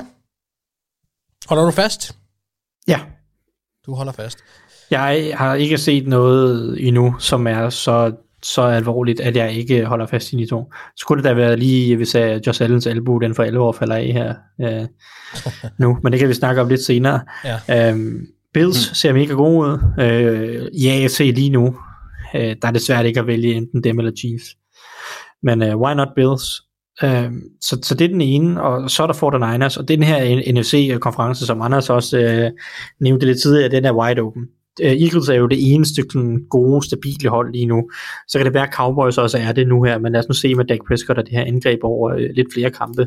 Men Eagles og Cowboys, men altså jeg kan ikke se, hvorfor 49ers ikke skulle kunne være med op i det der leje, øh, når vi rammer en halvdel af sæsonen. De har haft mange skader på forsvaret, hvilket har betydet deres forsvar, som startede, lige, øh, startede sæsonen som ligands bedste, øh, er faldet en lille smule nu. Stadig godt forsvar. Um, men ellers samt omvendt har de så fået på angrebet øh, mere gang i sagerne de sidste par uger, og det ser farligere ud nu. Jimmy Garoppolo er kommet lidt bedre med. George Kittle er vendt tilbage fra skade. Christian McCaffrey er kommet ind. Den offensive linje øh, er, er, bliver mere og mere sammentømret. Øh, så så jeg, øh, jeg tror stadig, at Fortnite kommer til at være der, når vi, øh, når vi rammer januar måned. Så jeg holder fast. Ja, jeg kan godt lige mærke til, hvordan du helt gelente kom uden om et enkelt 7 og 1 NFC-hold der i din opremsning af hold. Ja, men Vikings er ikke et tophold i NFC. Men det, det, altså, det, det, det, det, det tager vi det. bare. Godt. Uh, Anders, jeg kan se, at vi to vi har taget det samme. Uh, og uh, ja. det, jeg synes, vi har ret. Uh, men altså, ja. uh, vil du selv lægge for? Ja, men altså, jeg kan ikke huske, hvad jeg har taget sidste gang, for at være helt ærlig. Øhm, og fordi jeg ikke gemmer mine noter, så skulle jeg tilbage og høre det, og det, det har jeg ikke gjort. Så øh, jeg har taget Chiefs og Eagles, og øhm, ja, det var lidt et øh, coin flip med Chiefs og Bills. Men jeg synes, at Chiefs har... Ja, jeg synes egentlig, deres begge, begge holds tilbageværende schedules er okay til forladelige. men Bills har stadigvæk en del divisionskampe. De har to kampe mod New England, og så skal de jo også møde Jets og Dolphins igen. Det er to af de hold, de har, de har tabt til i år. Øh, Chiefs har ikke et super svært program tilbage. Og hvis de kan få hjemmebane i playoffs, så bliver det bare træls at møde dem. Øh, fordi jeg tror, det bliver matchup-baseret, og der, der skal den bare lige ramme det rigtige, før vi får et, øh, et Bengals-agtigt run. Og gør vi ikke det, så er Chiefs klare favoritter på grund af Patrick Mahomes. Mm. Og Eagles, synes jeg, den, den giver lidt sig selv lige nu. Øh, spørgsmålet er, om de kan holde den kørende, fordi de har jo nærmest kun haft medgang. Men de kan bare så mange forskellige ting. De kan løbe den, de kan spille forsvar, de kan kaste den.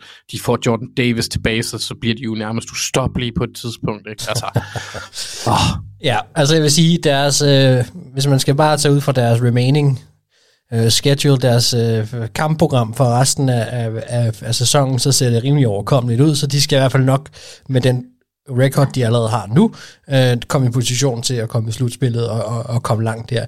Jeg har også valgt Chiefs og Eagles, øh, og, og jeg vil sige, jeg havde jo valgt 49ers øh, tidligere sammen med Thijs, men det var på et tidspunkt, hvor Trey Lance spillede, øh, eller skulle til at spille.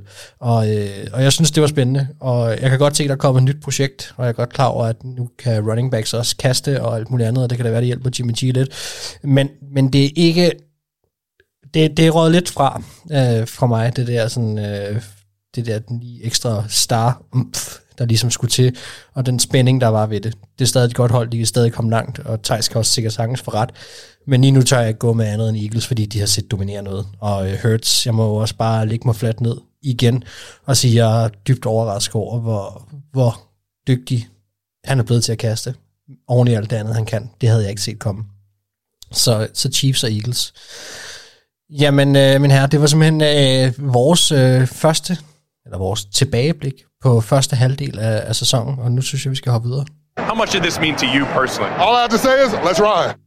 Fordi nu skal vi så i gang med øh, det, som vi er sat i verden for, som øh, Mathias vil sige, det er at, at, at se fremad, og det gør vi med, med de vanlige øh, segmenter, øh, som I alle sammen kender derude. Og øh, vi starter, som vi plejer det, med et matchup, I glæder jer til at se. Thijs, blikker ud med dig.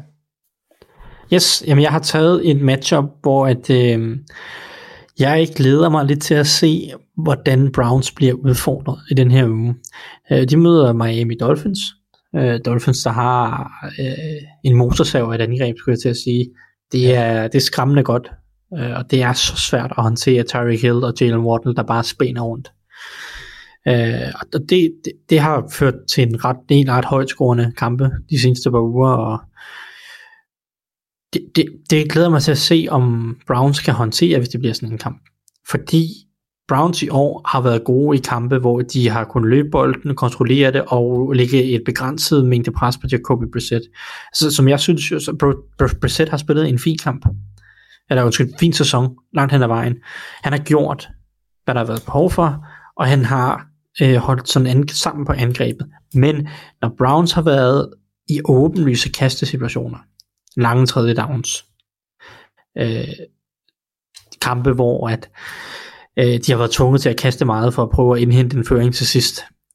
Øh, der har de ikke været så gode, Browns. Har de haft det rigtig svært.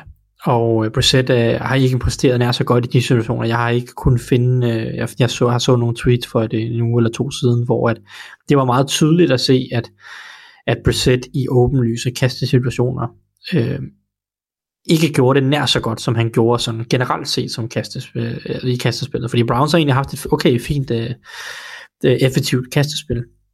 Det, har bare, det kommer bare meget på baggrund af, at, at de kan køre noget play action, og ligesom meget vælge deres spots at kaste i. Ikke at være tvunget til at kaste øh, lige så meget som andre hold måske det kan de godt blive tvunget lidt ud i mod Dolphins af flere grunde. Det ene er selvfølgelig, at Dolphins kan score rigtig mange point lige hurtigt, øh, meget hurtigt, og Browns kan komme, komme bagud, og, og dermed kan blive tvunget ud i at skulle kaste mere. Øh, der er også det faktum, at, at Dolphins har ligaens dårligste kasteforsvar, og egentlig har været meget bedre til at stoppe løbet, end til at stoppe kastet i år. Der har været nogle skader i deres secondary Dolphins, men der er også bare, der er ikke den samme potens over deres øh, back seven, som der var, øh, i, har været i de tidligere sæsoner. Så jeg glæder mig lidt til at se, om Brissett måske kan levere en god kamp i kastespillet, om de han måske kan følge med, om de måske kan følge med det her øh, eksplosive Dolphins angreb, og vi får sådan en højt scorende kamp, eller om vi ser Brissett komme til kort øh, igen, skulle jeg sige.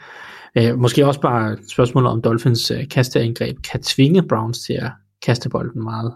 Øhm, så der er et spil her, som jeg synes er interessant, også fordi Dolphins har leget med ilden de sidste par uger, netop fordi deres forsvar har været så dårligt. Øh, både mod Lions øh, for nogle uger siden, og så i weekenden mod Bears, øh, at, at de har scoret masser af point offensivt, og deres angreb ser øh, mega farligt ud, men deres forsvar har været så dårligt, at det alligevel har været spændende og tæt, og været nogle højtskårende kampe. Og det, det, det er sjovt at se, om, om Browns kan være med på, på sådan et gamescript, eller i sådan et gamescript med Jacoby Brissett. Så det, det vil matche op i den her uge. Ja. Jamen, øh, spændende. Anders, øh, vi skal snakke om noget af det eneste positive, vil jeg næsten sige, der er at trække ud af Danmark for tiden, kan jeg se. Det er deres forsvar.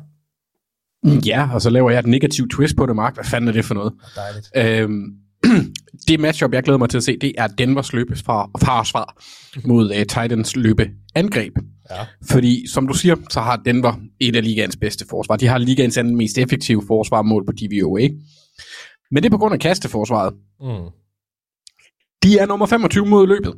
Og nu møder de så et hold, der elsker at gøre kampen møffet. Og det er ikke fordi Titans er specielle til noget, udover altså at vinde og spille godt forsvar. De er 10. mest effektive til at løbe bolden. Men dammit, om ikke de er vedholdende i forsøget. De har en løbeprocent lige nu på 55,9 procent af spillene. Det er tredje højest i år. Den er næsten på 67 over de seneste tre kampe, hvilket er klart mest. Det er 6 procent point foran Bears, som ikke laver andet. Jamen, Så, så, øh, øh, hver gang man spørger Mike Rabel, så siger han jo bare, at vi skal give Henry bolden noget mere. Han får den ikke Ja. nok. så, Nej, men det er jo også rigtigt, fordi de har ikke nogen at kaste den til. Ja, men det, er- og det er så deres egen skyld, men ja.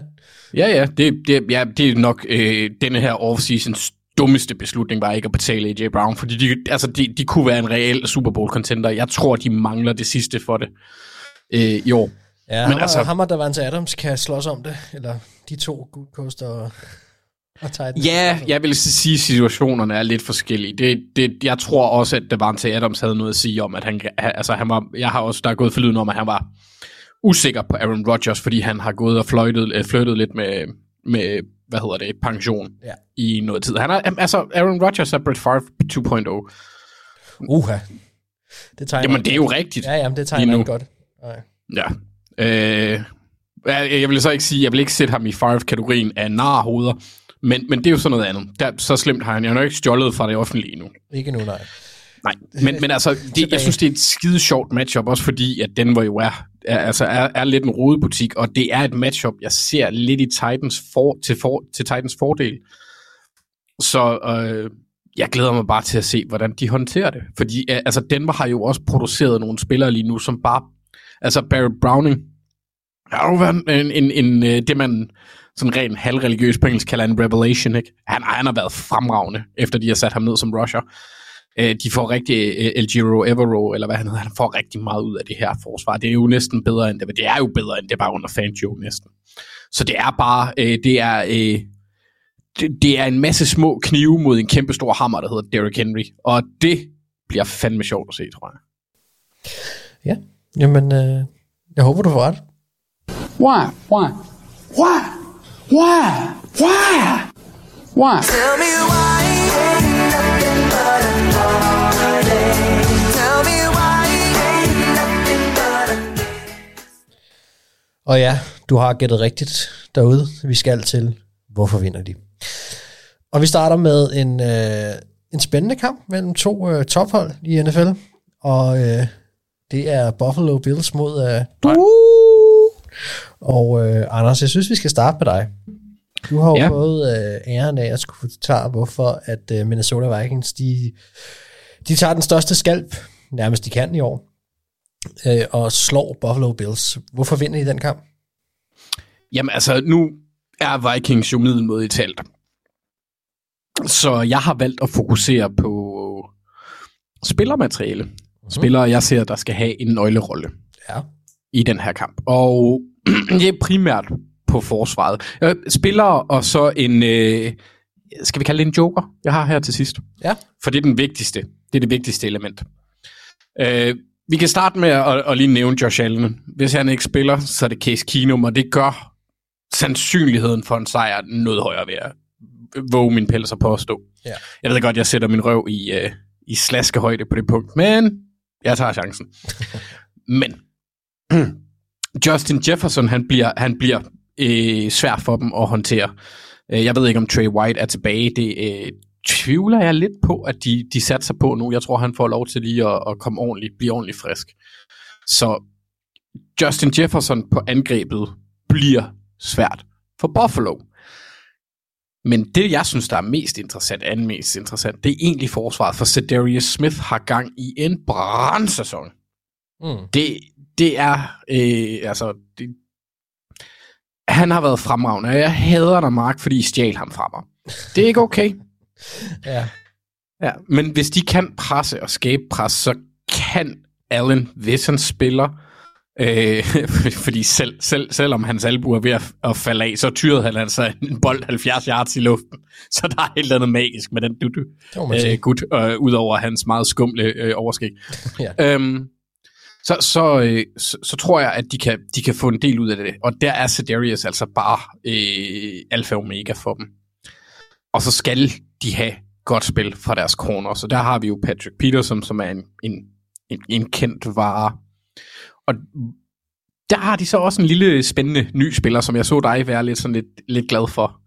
Er Caleb Evans, øh, rookie, ikke sandt? Uh, jo, han er, han er rookie. Jeg mener, han er for fjerde rundevalg. Um, kom ind Har været inde og gøre det fornuftigt. Ja, Cameron Dansler blev skadet øh, i kampen ja. sidste uge mod Commanders, og så kom han ind og lavede nogle store spil her. Ja, så, og, og, og netop de to samarbejde sammen med øh, Harrison Smith i kampen om at holde styr på Gabriel Davis, Isaiah McKenzie og selvfølgelig Stephon Diggs, Mm. bliver hyr vigtigt. Hvis de kan formå at, øh, at, at minimere dem, hente dem en lille bitte smule, ligesom vi så med Jets. Fordi altså, Diggs havde jo nogle store spil, men så lukkede de ham ned. Jeg tror ikke, det bliver det samme, fordi jeg elsker Patrick Peterson, han er, han er sgu for gammel til at blive sat i kategori med Gardner lige nu. Øh, ja. så, så jeg tror, det bliver lidt noget andet. Men med en hæmmet øh, Josh Allen, så kan det jo være lidt nemmere. Og det vigtigste punkt, Mark, for det er den eneste forklaring, jeg kan finde på Vikings' omvending til at blive et hold, der ikke flamberer deres egen taint til sidst i kampene Ja.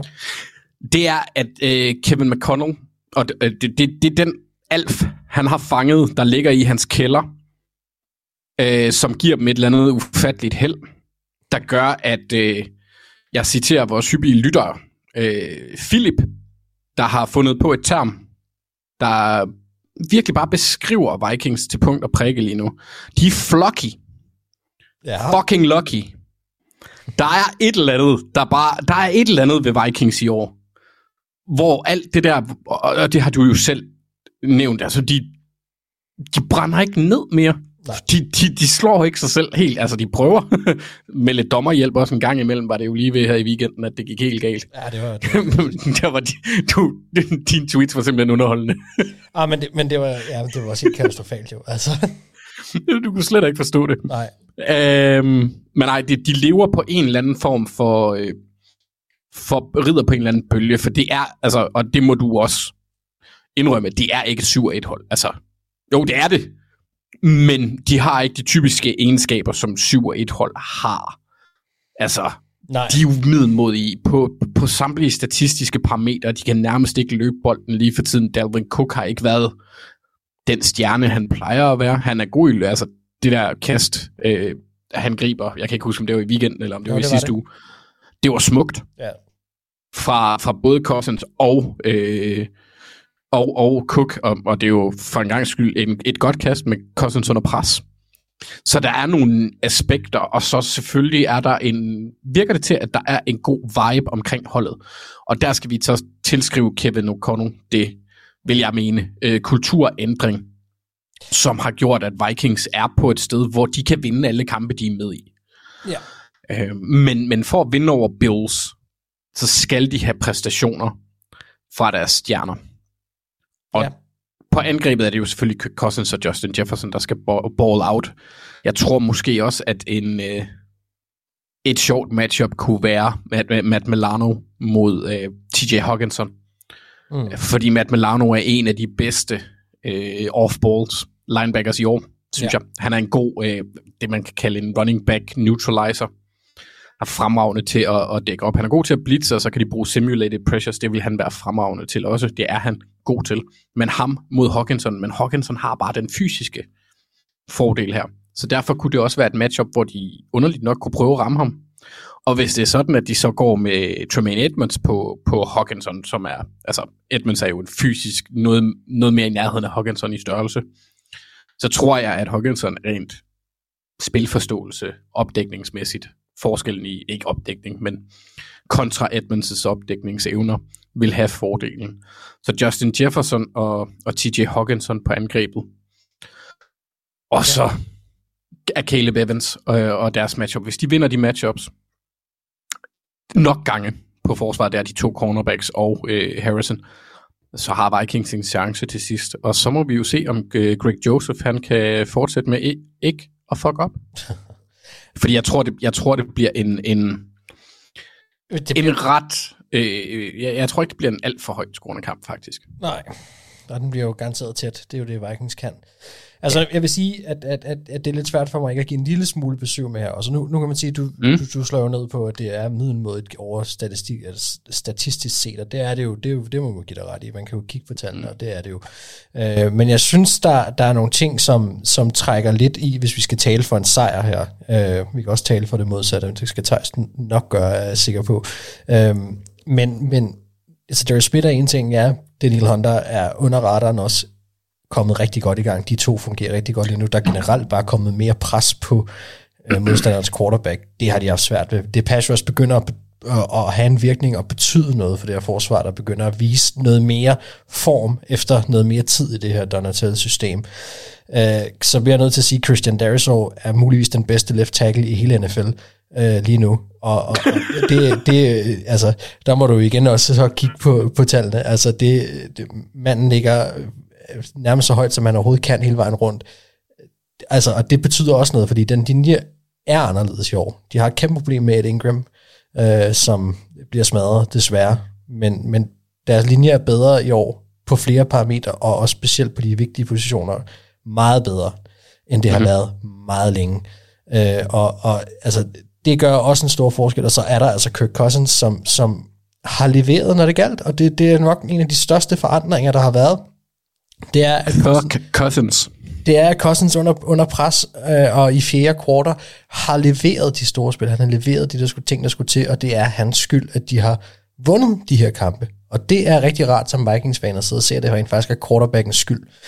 Og hvad angår Dalvin Cook, Alexander Madison bliver brugt rigtig meget, og så jeg godt lide det split mellem de to, fordi det, det, det virker til at, at virke bedre, øh, fordi han også får lidt nogle, nogle pauser. Cook har det med at blive skadet, øh, og det tror jeg også tager noget for hans produktion samlet set øh, i år, at, øh, at de to splitter mere, og så er Hawkins selvfølgelig kommet til. Jeg vil sige, det vigtigste, de ikke må gøre, og, og det allervigtigste, der gør, at de kan vinde den her kamp mod Bills, det er, at deres angreb øh, virker i andet og tredje kvartal også. Fordi hvis ikke, hvis ikke det gør det, så er der en chance for, at Bills fuldstændig stikker af. Altså, det, det, de må ikke øh, have den her øh, stagnering. De kommer så bravende ud, forsvinder, og, og så vinder de til allersidst. Ikke? Og, og det, det, det bliver sgu svært mod, mod Bills. Altså, det, det, det vil jeg sige var et af de vigtigste parametre for, at de vinder den her kamp, det er, at, at de, de holder fast. Altså, det, det bliver de simpelthen nødt til. Og, og hvis ikke de kan det, så er det jo også bevisligt, at så bør de ikke anses som et, et, et tophold. Men kan de det, så skal de også have den respekt, de fortjener. Så, så det bliver sindssygt spændende at se. Nå, Thijs, det er din tur. Du har fået øh, et af de bedste hold i NFL, øh, må vi sige, Buffalo Bills, som, øh, som skal prøve at give Vikings deres kun andet nederlag i år. Det er meget muligt, de kan det, men øh, hvorfor gør de det? Jamen, øh, det gør de, fordi udover alle de åbenlyse ting, hvor at Bills på alle måder, alle statistiske øh, par- parametre har klaret det bedre end Vikings i år. Øh, så er der et par ting, som jeg tror Vikings kommer til at have udfordringer med i den her kamp. Øh, jeg ved ikke, jeg, tror- jeg tror jeg starter med øh, Revenge Game. Ja. Stefan Dix. Ja. Øh, Stefan Dix, som jo var god hos Vikings også, men jo har taget sit niveau til et helt nyt, øh, nyt, nyt, helt nyt level med, med Josh Allen selvfølgelig som quarterback hos Buffalo. Øh, har gang i en rigtig god sæson.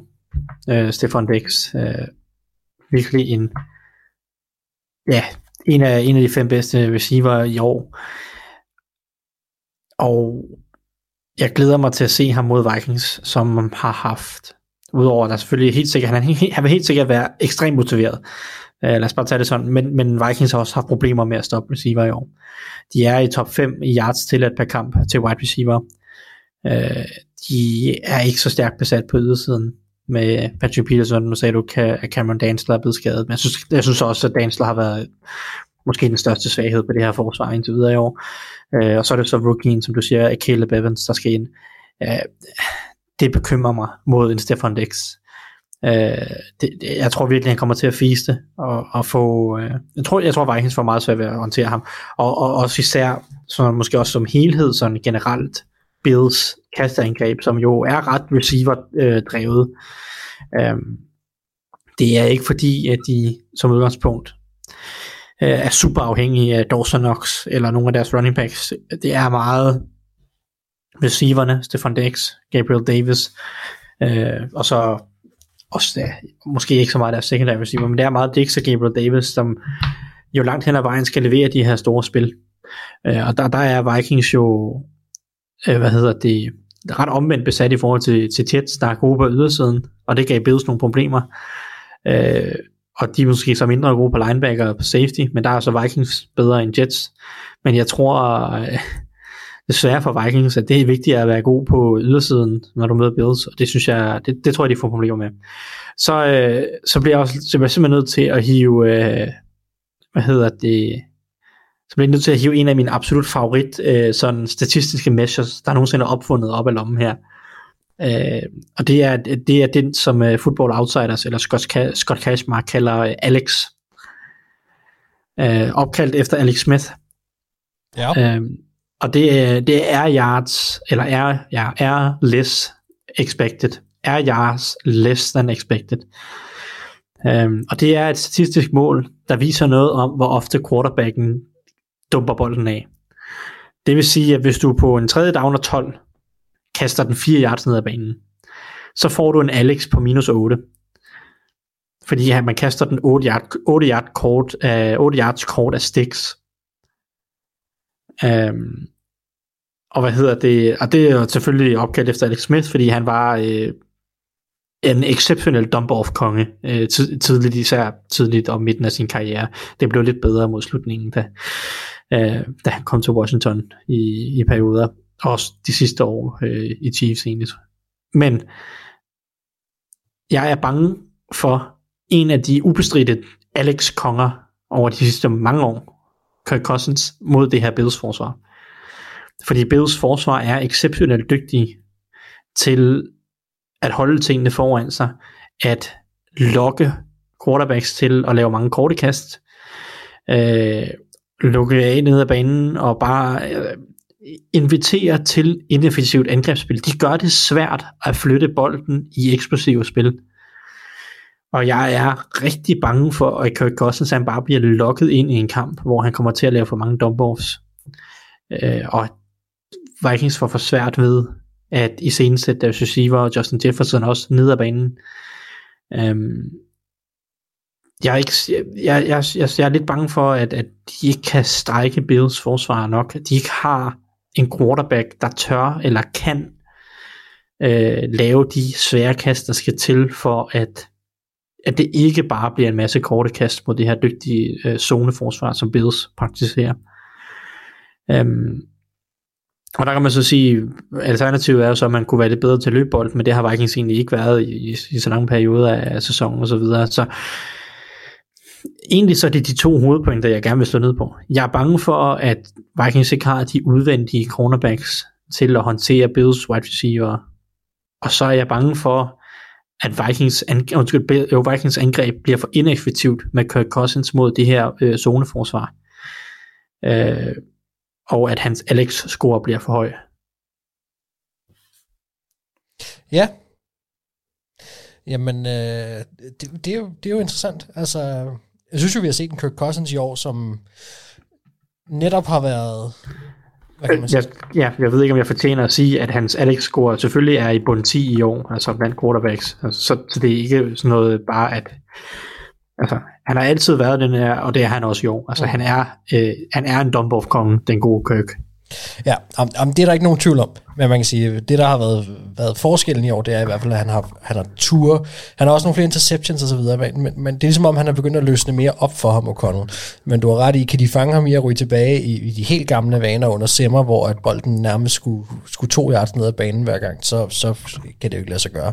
Altså at vinde sådan en kamp. Så det, øh, det, ja, det tror jeg er en god pointe. Jamen, øh, så lad os hoppe videre til, øh, til næste kamp, som er... Øh, ja, det skulle være tophold mod bundhold. Nu er der bare byttet om på, hvem vi tror af dem, der, der har været her. Det er jo Seattle Seahawks mod, øh, mod Buccaneers. Anders, Buccaneers, de kom vel lidt mere i gang. Brady lignede vel lidt mere sig selv. Nej? Nah, det synes jeg, det synes jeg skulle stramt at sige. Okay.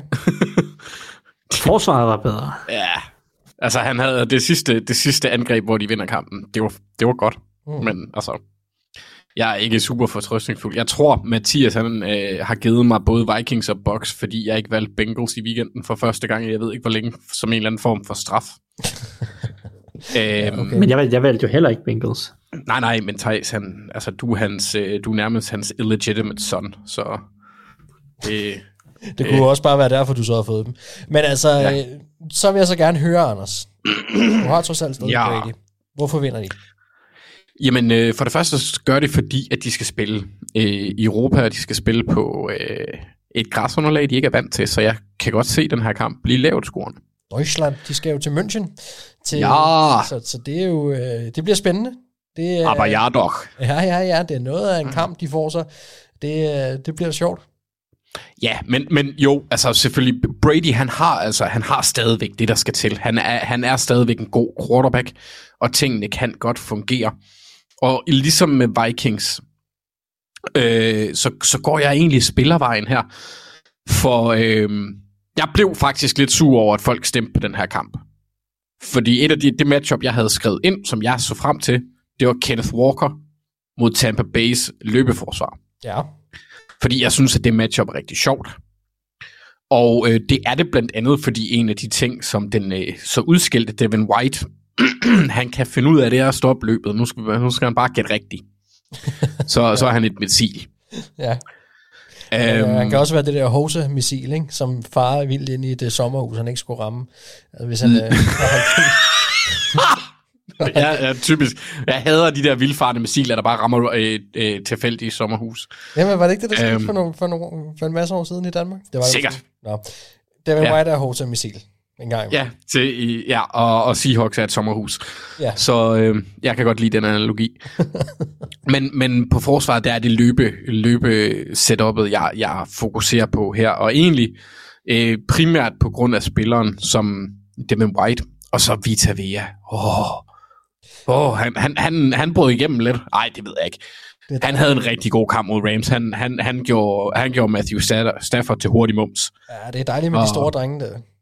Ja, og det, det kan han. Han kan, han, han kan pass rushe, men det er særligt i løbespillet. Og hvis de kan hæmme det, og lægge lidt mere pres på Gino, der har været fremragende i år, så, så tror jeg, at forsvaret kan give dem en chance. Og så er Brady bare genial normalt til sidst i kampen. Og det viste han i weekenden også, at han kan være igen. Han fandt Kate Orton, der øh, sidste uge øh, var hjemme og sige farvel, eller hvad kan man sige, holde afskeds ceremoni, begrave sin mor.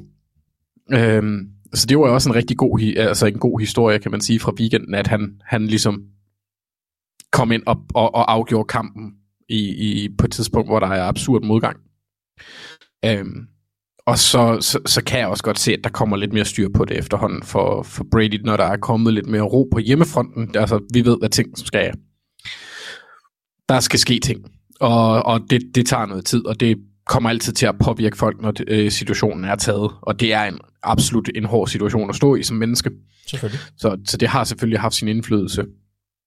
Og det siger jeg som en person, hvis forældre blev skilt to gange, så, så jeg har prøvet det lidt. Hold op, øhm, ja ja, de er jo, de er jo nogle tosser.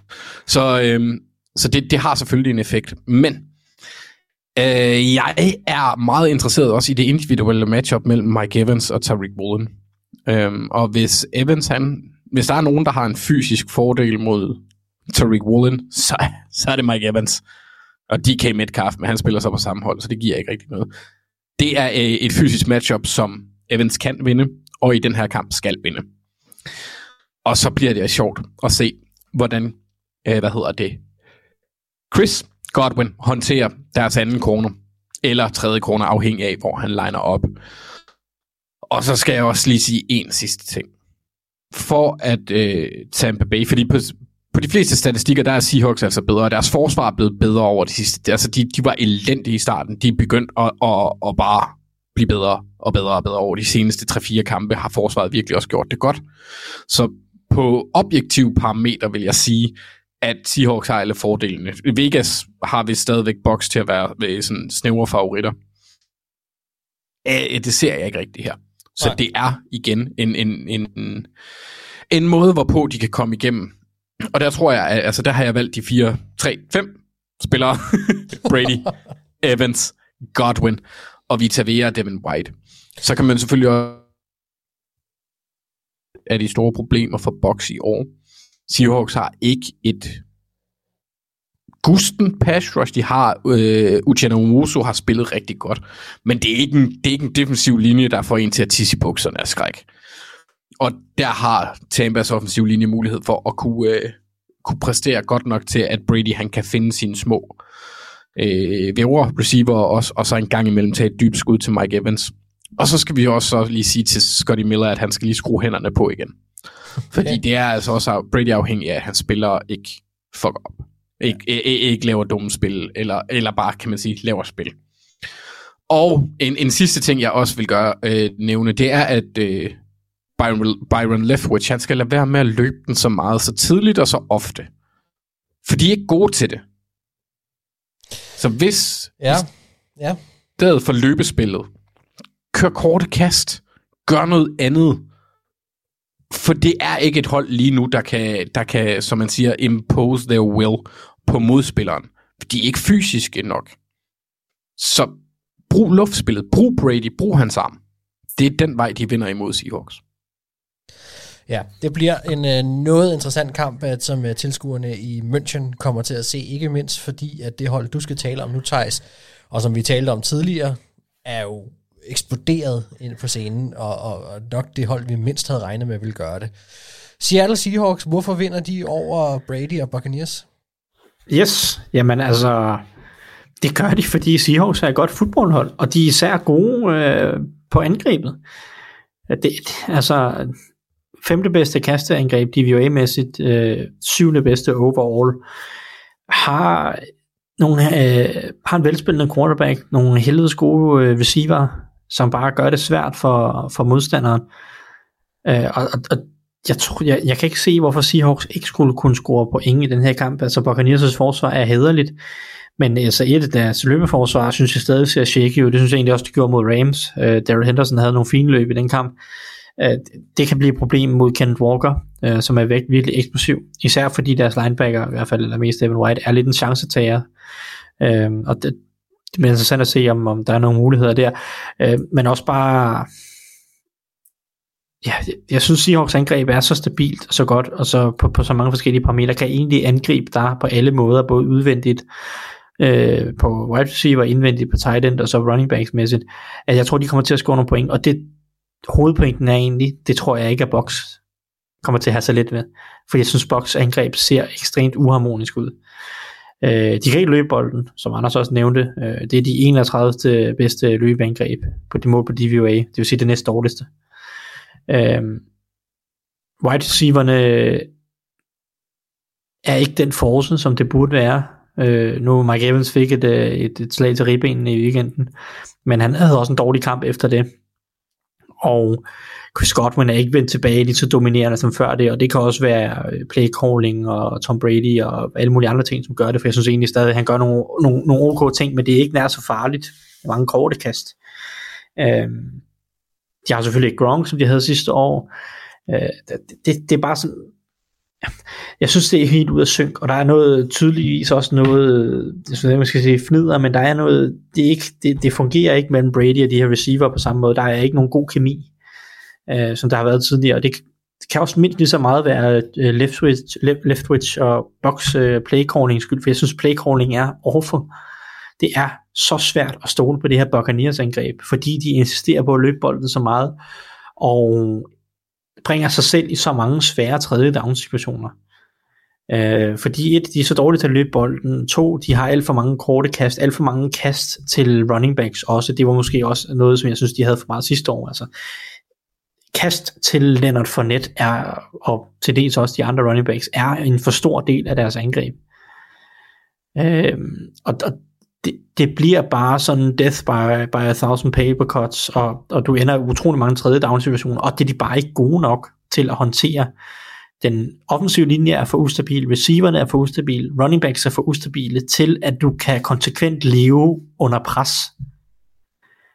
Øh, og det er boksangrebets største problem, fordi de gør egentlig stadig nogle fine ting, har stadig gode spil. Tom Brady spiller stadig hæderligt, synes jeg. Deres receiver er stadig dygtige i glemt hister her, men det er et angreb, der er konstant på grund af play calling og, og, og play designs sætter sig selv under et maksimalt pres, fordi lige så straks, at der går noget galt, så, så, så, så er de ikke i stand til at rette op på det øh, fordi deres, deres playbook på en eller anden måde er bygget op omkring øh, ønsket om at få fire yards. Sådan har jeg lidt indtrykket af, at det er. Øhm, og det, det gør det meget ineffektivt. Og det, det synes jeg, øh, det synes jeg bliver et problem for dem.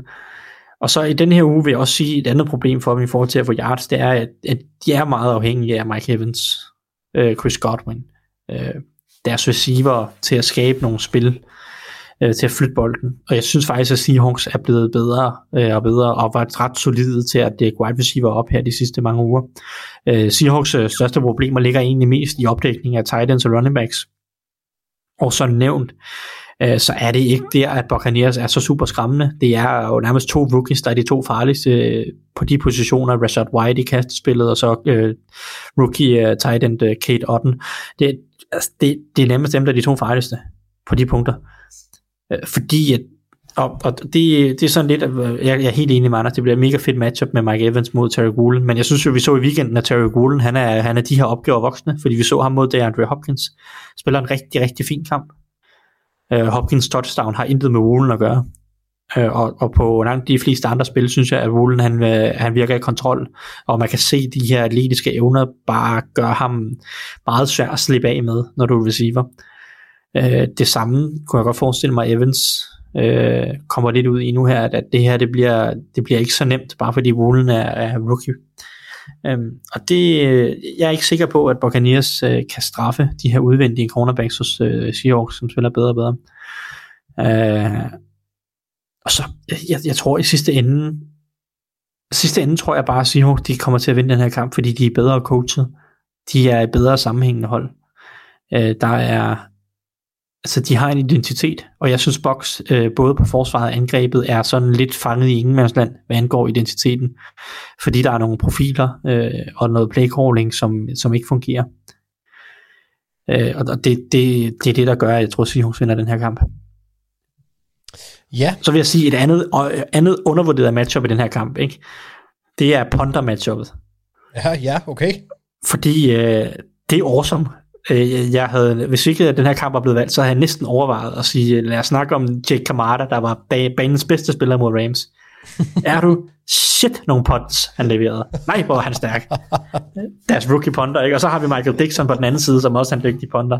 Ah, men for uh, det... Jeg ved ikke, jeg, man sidder jo ikke og håber på, at det bliver et fedt punter matchup, men, uh, men jeg, jeg tror, at Jake Kamada har en punt nede fra sin egen goal line nærmest, hvor han bare uh, bomber den øh, ud over sidelinjen på modstanderens 15 yard linje eller noget stil. Det er bare et af de vildeste punch, jeg har set længe. Altså. Ja, men øh, Ha- hashtag, Øhm. hashtag ponderporn.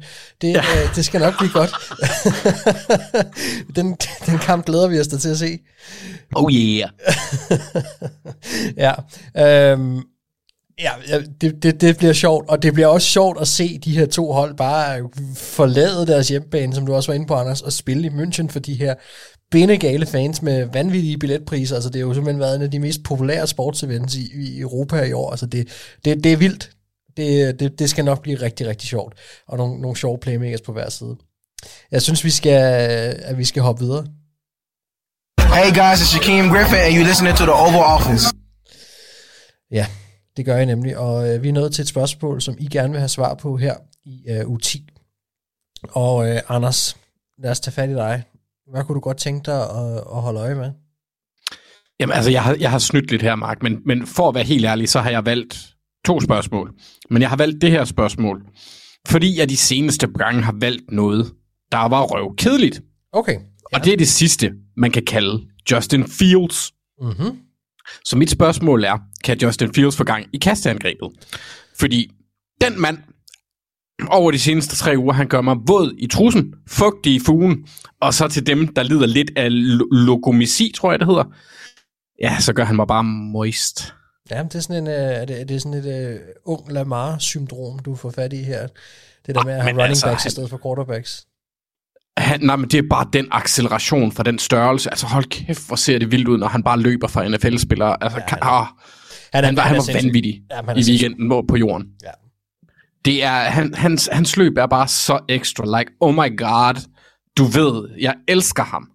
øh, Perfekt. den acceleration, der får voksne hyperatleter til at ligne mig, er simpelthen bare dybt fascinerende.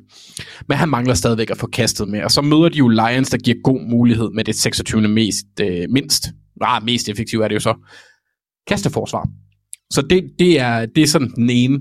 Den anden del, og det synes jeg lidt, at vi bliver nødt til at få med, det er Coles. Hvordan ser det angreb ud? Hvordan ser det ud med en, en, en øh, playcaller, der aldrig har kaldt spil?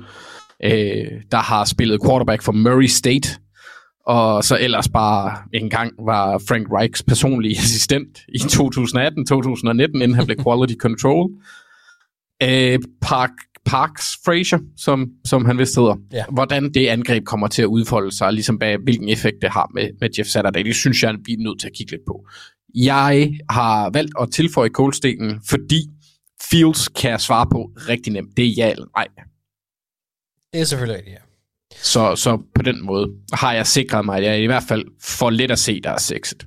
Men jeg kan garantere dig for, at vi kommer alle sammen til at sidde og holde øje med den her Cole sidelinje. Jeg er så ligeglad med, hvad der sker på banen. Men ja, de har i hvert fald skabt et så stort cirkus omkring det her, at jeg skal se det. Jeg skal se Jeff Saturday, jeg skal se hans øh, øh, tidligere quarterback-assistenter hedde op af kælderen og støde af, og, og, og øh, lige pludselig står med et kæmpe ansvar. Altså, det, prøv at, det er bindegalt. Det, det, det er et cirkus uden lige, og det... Altså, jeg elsker det øh, på en eller anden måde også, altså fordi jeg har ikke nogen aktier i det hold overhovedet, og, og, og det er allerede gået galt for dem. Lad os se, hvad der sker. altså, det er med med, med spændende. Nå, Thijs, vi, øh, vi skal til hjemmebanen, kan jeg se.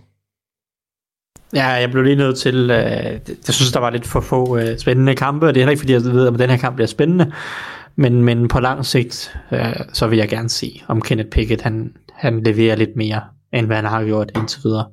Der er mange problemer på Steelers angreb, øh, og, og den offensive koordinator er den største af dem, men Kenneth Pickett har ikke spillet godt. Or should we blame the images on TV? No,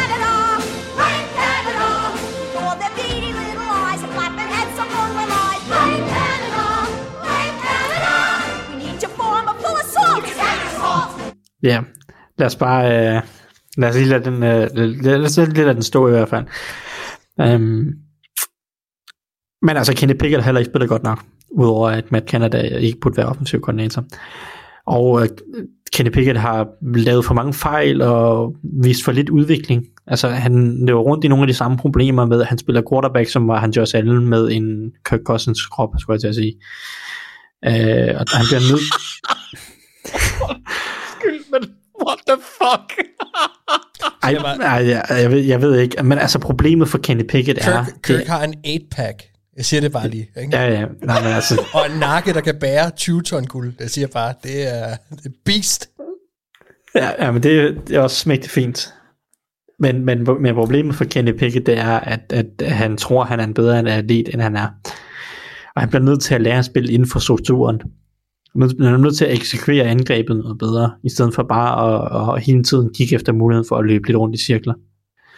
Øh, og det glæder jeg mig til at se efter bye week. Øh, alle i, altså Mike Tomlin, selvom man måske kunne have, man kunne godt have ønsket en fyring af Canada, så har han i det mindste anerkendt, at der skal ske noget. Og må ikke, at de har en, må ikke, de har lavet nogle ændringer på at fokusere på nogle ting. Og jeg glæder mig lidt til at se, hvad det er, og om det hjælper Kenny Pickett. Øh, for hvis det ser lige så pivringe ud, øh, som før, øh, altså hvis anden halvdel af sæsonen for Pickett ser lige så pivringe ud, som den har været før, øh, før bye week her, øh, ja, så kan det være, at vi skal til tage en diskussion i offseason om, om hvad Steelers så skal gøre. Men øh, lad os nu se, om der ikke er forbedring. Det er det, jeg gerne vil se den her weekend. Ja. Jamen, øh, lad os da se, om, om det kan lade sig gøre. Og øh, så hopper vi videre til noget, jeg har glædet mig til feel like a tie was better than potential loss. You have failed me for the last time. Fordi vi skal til det her segment, der hedder Docs varme sæde. Og det er altså her, vi nominerer et hold, øh, som vi ikke længere tror på kan gå i slutspillet. Så går der lige en uge, og så eliminerer vi et af dem. Og i sidste uge, der nominerede Anders Jaguars, jeg nominerede Raiders, og Thijs nominerede Green Bay Packers. Og inden vi så når til at skulle nominere et tre nye hold, så giver det jo god mening lige at få elimineret et af dem her, så vi kan se, om der er nogle af dem, der skal nomineres igen. Ja, vi har altså Jaguars, Raiders og Packers at vælge imellem. Og øh, for mig er Jaguars ude af den her snak. Der er Raiders og Packers at snakke om for mit vedkommende. Og jeg synes, den er svær, hvis jeg skal være helt ærlig. Øhm, der er meget i mig, der egentlig har lyst til at sige Raiders, hvis jeg skal være helt ærlig. Og, øh, og det er fordi, at jeg tror absolut intet på dem. For mig har Packers stadigvæk Aaron Rodgers, og, og, og, og på et eller andet tidspunkt kan det være, at der sker et eller andet fuldstændig vanvittigt. Jeg tror ikke på det, men hvis jeg skulle vælge en af de to, jeg tror mest på, så tror jeg stadigvæk, det vil være Packers. Men nu er der bare kommet alle de skader også, og jeg synes med det er svært. Jeg tror lige at lade den summe et øjeblik, og så hører jeg dig, Anders. Hvad siger du? Jeg tager Packers, for jeg hader ost. altså, jeg elsker ost, men jeg kan ikke så godt lide Packers. Jamen, jeg hader ost på, på hovedet af folk. Ja. Ej, det passer ikke. Ej, jeg, jeg, synes, jeg synes, Packers har været så dybt skuffende, at, at, at og jeg, jeg har svært ved at se en vej ud af det nu, hvor skaderne også er kommet på et forsvar, der i forvejen er koordineret øh, skidt. Mm. Jeg kan ikke se, hvordan Aaron Rodgers han skal, han skal låse det op. De har sagt, altså, at, at, at han, har, ja, han vil gå ud svingende. Det vil sige, de vil begynde at kaste lidt længere ned, gå lidt dybere. Men altså, før den offensive linje, den ligesom får lidt mere konsistens, om man vil, ja. så bliver det svært. Og der er jo stadig ikke nogen at kaste til. Nej. Altså, Alan Lazard er svingende, som Tyson siger, så er han en træer, måske en toer, hvis man er sød, men heller ikke mere end det. Så jeg, jeg har bare svært ved at se, hvor det skal komme fra. Det er med svært det her. Det er fordi, der bliver ved med at være et eller andet, der har lyst til at sige Raiders, fordi jeg tænker, det giver bedst mening, men der bliver bare ved med at være ting, der taler imod Packers også i det her, som gør, at jeg tænker, nej, det kan de jo ikke. De kan jo ikke nå slutspillet. Altså, Ja, jeg tager sgu også Packers. Thijs, den er, den er gratis for dig, så nu har vi nominer- elimineret Packers. Det var så dig, der nominerede dem for anden uge i træk. Er du tilfreds? Jeg havde valgt, jeg havde valgt Raiders. Du havde valgt Raiders. Okay. Uh, men det, det, er bare, det, det er ud fra det, det simple synspunkt, at NFC er sådan et rod, hvor at AFC uh, har væsentligt mere kvalitet. Altså det er sådan, det, hvis der var nogen, der skulle hive sig ud af døgnet, altså så må det være et NFC-hold, og ikke et AFC-hold. Mm. Øh, og den division der, altså det, der, er for, der er for meget kvalitet i AFC West og AFC generelt, mm. til at, at, at jeg tror, man rejser sig fra at være, jeg ved ikke, hvad Raiders overhovedet er, øh, elendige. Øh, men, men, øh, men altså, De er 2 og 6. De er 2 og 6, ikke? Og Packers har trods alt vundet en kamp mere i en dårligere division, i en dårligere konference. Så derfor vil jeg øh, have lavet Packers øh, overleve nu mere. Men øh, det er jo så, øh, I har taget et andet valg, og det er jo så også fair nok, for jeg tror heller ikke, at Packers rejser sig for det her. Der er ikke nogen af dem, der kommer i slutspillet, hvis jeg, hvis jeg skal gætte. Så det, det er også bare rækkefølgen, man tager dem i øh, på slagtebænken. Godt. Øh, Packers er altså ude. Og det vil sige Texas, Texans, Panthers, Bears, Steelers, Commanders, Lions, Colts og nu Packers er elimineret fra, øh, fra vores, øh, hvad kan man sige, øh, vores idé om, hvem der kan nå i slutspillet. Så Green Bay Packers, farvel og tak for den her gang. Og så skal vi have nomineret nogle nye. Jeg kan ikke lade være med at uh, tænke, at du bare, du bare nødt at få lov til at være dem, der kunne give Packers, eller ham, der kunne give Packers dødstødet. det, det Ja. fik du sat op sådan rigtig, rigtig smukt, Mark. Okay, altså jeg vil sige, jo, jo det var rart, og, øh, men, men samtidig var det også sådan, det ville ske alligevel. Altså, det, det, om det, hvis ikke det blev mig nu, så blev det i næste uge. Altså, det, Vi, det, vi har jo vi har formået at eliminere hele NFC North, undtagen Vikings nu her, ikke? Ja, bare roligt, vi skal så, nok så, øh, så Mark, øh, nu Ja, skal Vikings altså også vinde den division der. ja, det gør de også. Der, der ligger jeg hovedet på blokken og siger, det gør de også. Øhm, det er der ikke nogen tvivl om. Vi skal have nomineret nogle nye. Og øh, lad os bare starte med dig så, Thijs. Nu fik du din, øh, din vilje, havde han sagt, med Packers. Det gjorde du så ikke helt alligevel, men det var dig, der trods alt havde nomineret dem for anden gang. Jo, men jeg synes også, de fortjener at blive nomineret. Godt. Øh, men nu er de så ude. Så skal du så vælge et nyt hold. Jamen, der er flere gode muligheder. Øh, jeg havde jo egentlig troet, at, at Raiders ikke ville være her nu, men så de skal jo nomineres. Så lad mig tage dem, øh, så må I andre finde på noget. Men altså, Raiders skal i høj grad nomineres. Øh, de er 2 og 6. De burde, have været, de burde også have været elimineret nu. Øh, men altså, de møder Colts, og hvis de taber til Colts, er det selvfølgelig fuldstændig uacceptabelt øh, i Colts nuværende forfatning. Det kan være, selv hvis de vinder, at de ryger alligevel i svinget, hvis det ser skidt ud. Men uh, Raiders, de er stadig on the hot seat. Ja. Altså, jeg havde jo nok også taget dem, hvis det var. Men uh, Anders, hvem har du i, uh, i kikkerten? Jeg sidder, jeg sidder med to hold lige nu. Ja. Øh, det ene er New Orleans Saints. Ja. Og det er ikke fordi, det er et dårligt hold. Det er fordi, det er et dårligt coachet hold. Men deres division, altså de er kun én kamp bag, bagefter.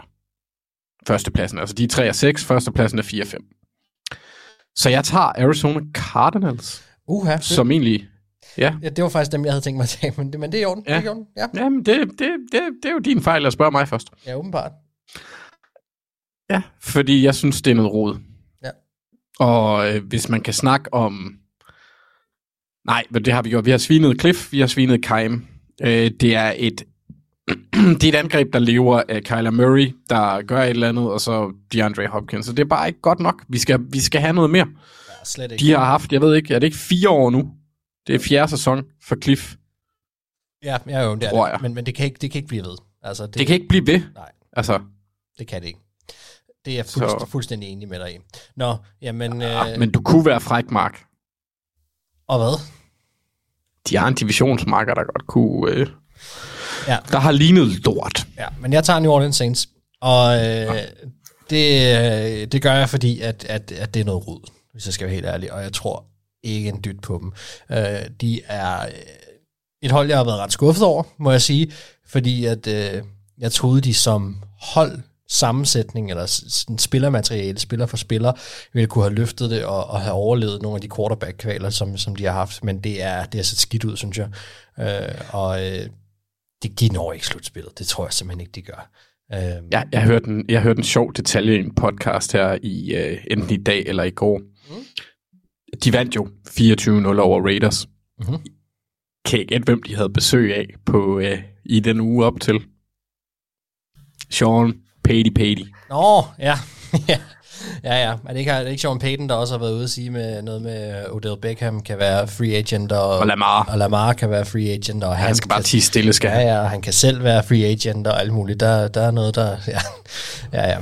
Det, det, det er spændende. Ej, altså, der er, de, de to hold, I har nævnt, er lige nu, hvis vi skulle vælge nu og, og eliminere, så vil jeg ikke gå med Saints først, Men jeg synes, de fortjener at være her, og det er også nu, vi begynder at skulle virkelig sortere det tynde øl fra for alvor.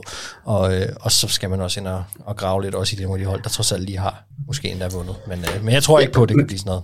Men jeg er helt enig med dig, Anders. Man kunne sagtens have smidt de forsvarende Super Bowl-mestre på bålet, eller, eller ikke på bålet, men i hvert fald uh, legnet dem op. Ja, det synes jeg efter den præstation, de leverer i weekenden. Altså, det var... Og øh, når Ramsey han er begyndt at brokke sig, det er jo heller ikke ligefrem øh, positivt. Nej. Men der er trods alt nogle hold, som øh, jeg stadigvæk vil, vil, vil tro skal, skal ned før. Og der synes jeg stadig, Saints er et hold, der før jeg vil vælge dem over Rams, selvom det bestemt ikke ser godt ud. Godt. Jamen altså, vi har nomineret Cardinals, Saints og Raiders, og det er altså dem, vi holder ekstra øje med. Et af de tre hold vil være elimineret fra næste uge. Og så skal vi til picks. Øhm, samlet set, der ramte vi i DOC 8 ud af 13 kampe i uge 9, og vi er på 57,7% for sæsonen. Mathias og Anders, det var jeg to, der ramte flest, de ramte 9, mens Thijs... 9 og 4. Hvad for noget? Jeg siger bare 9 og 4. Ja. Okay, ja. Øh, mens at uh, Thijs og jeg, vi ramte 8. Det er stadigvæk mig, der fører samlet med 83,5 kamp, og jeg fører med fem kampe ned til Mathias, der har 78,5, og så har han en kamp ned til Anders, og der er en kamp yderligere ned til Tejs. Det er stadigvæk tit. Altså Tejs, du har 76,5, og jeg har som sagt 83,5. Ikke? Så det, det, det ligger og svinger, og en god runde kan skulle vende op og ned på det hele. Det har Mathias også allerede bevist. I Dogligaen, jamen der var det jo min, øh, min mattenmarker, Niklas Bjørklund, som øh, var bedst i uni med 11 rigtige for 460 point. Niklas, det er klasse det der. Det er, det er sgu godt gået. Og så har vi sådan en Lyngsø, som fører samlet. Ja, altså, øh, vi skal have sat nogle picks, og øh, det gør vi ved at starte med sydstatskampen Carolina Panthers mod Atlanta Falcons. Anders, hvem vinder den kamp? Et eller andet i mig øh, kribler med noget Panthers noget, men altså, kigger man på det, Falcons er bedre trænet. Mhm. Så jeg går med Falcons. Jeg er så skuffet over Mariota lige for, lige for tiden. Altså, åh, hvis de nu bare havde taget Justin Fields i stedet for Kyle Pitts. Ja, det tror jeg også, det er lidt håbet på. Men øh, jeg går også med Atlanta Falcons. Det vil sige, det gør vi altså samlet set som dog. Thijs? Yes, Falcons. Godt. Tampa Bay Buccaneers mod Seattle Seahawks. Det er altså den her Tysklands kamp, vi allerede har snakket om. Jeg... Jeg går med Seattle Seahawks. Og hvad siger du, Thijs? Jamen, det gør jeg også. Øh, jeg, jeg synes, de er bedre lige nu. Godt. Jeg Det var stadig skuffende angreb fra Buccaneers, så jeg ved ikke, om de det, om det er der så. Jamen, øh, så går vi med Seattle Seahawks. Anders, vi skal lige have din med. Jamen, jeg er jo fristet til at, at gøre det samme, som jeg gjorde i sidste uge, hvor jeg tog Jax, fordi det var billigt. Ja. Øh, men det gør jeg ikke. Jeg tror, Seahawks vinder. Godt. Så er vi alle tre på Seahawks. Indtil videre helt enige. Så har vi Buffalo Bills mod Minnesota Vikings. Hvad siger du, Anders? Jeg tror på Bills. Det må jeg sgu alle indrømme, Mark. Ja. Og det, det, det, jeg ved ikke, om det vil ændre sig, hvis det bliver Case Keenum bag center. Det vil det nok.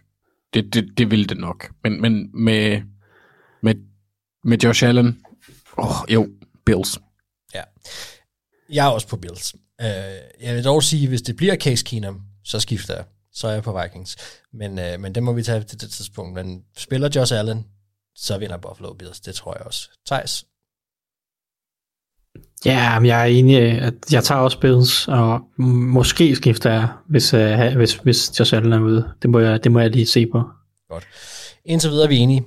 Uh, Chicago Bears og Detroit Lions, NFC North uh, øh, rivalopgøret.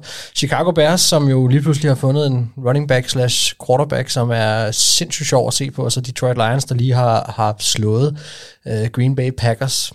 Thijs, hvem vinder den kamp? Ja, det er et uh, hulens godt spørgsmål.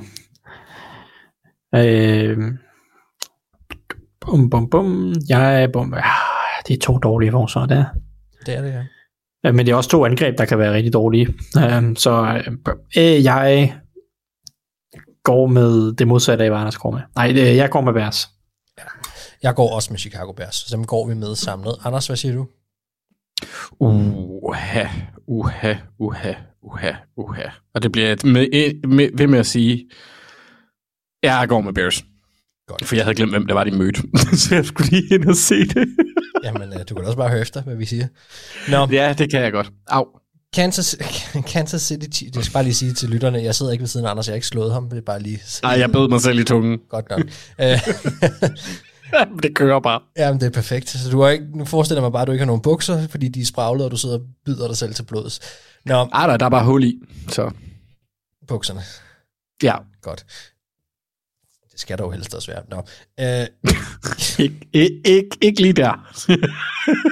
super. Kansas City Chiefs mod Jacksonville Jaguars. Er det en Chiefs hele vejen rundt? Ja. Ah, Nej.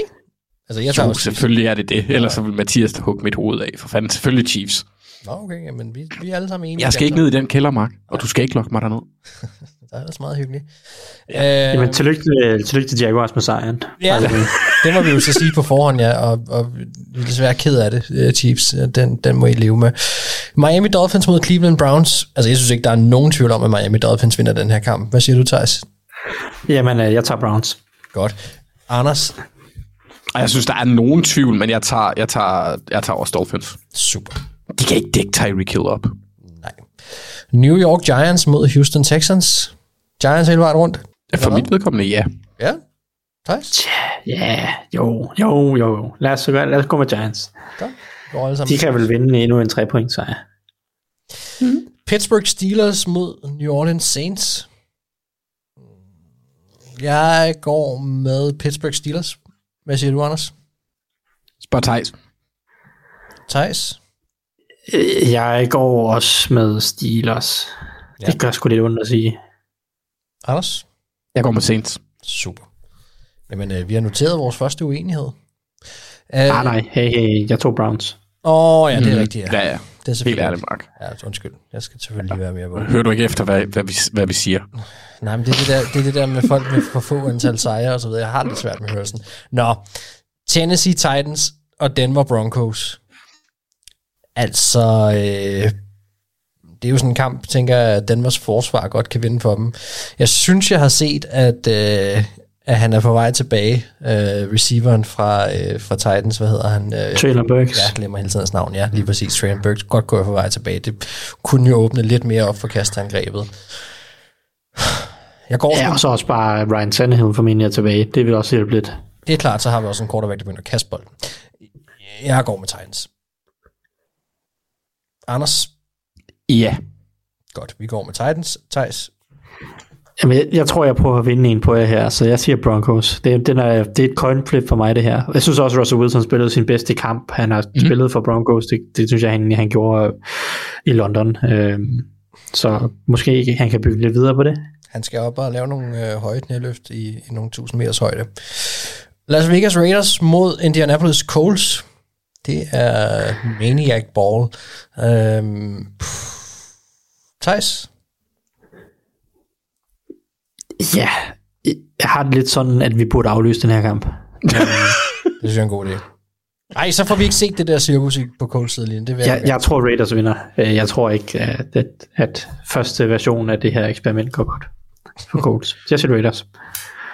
Hvad var det, hvad er det et par uger siden, at uh, Jeff Saturday uh, tweetede The Raiders stink?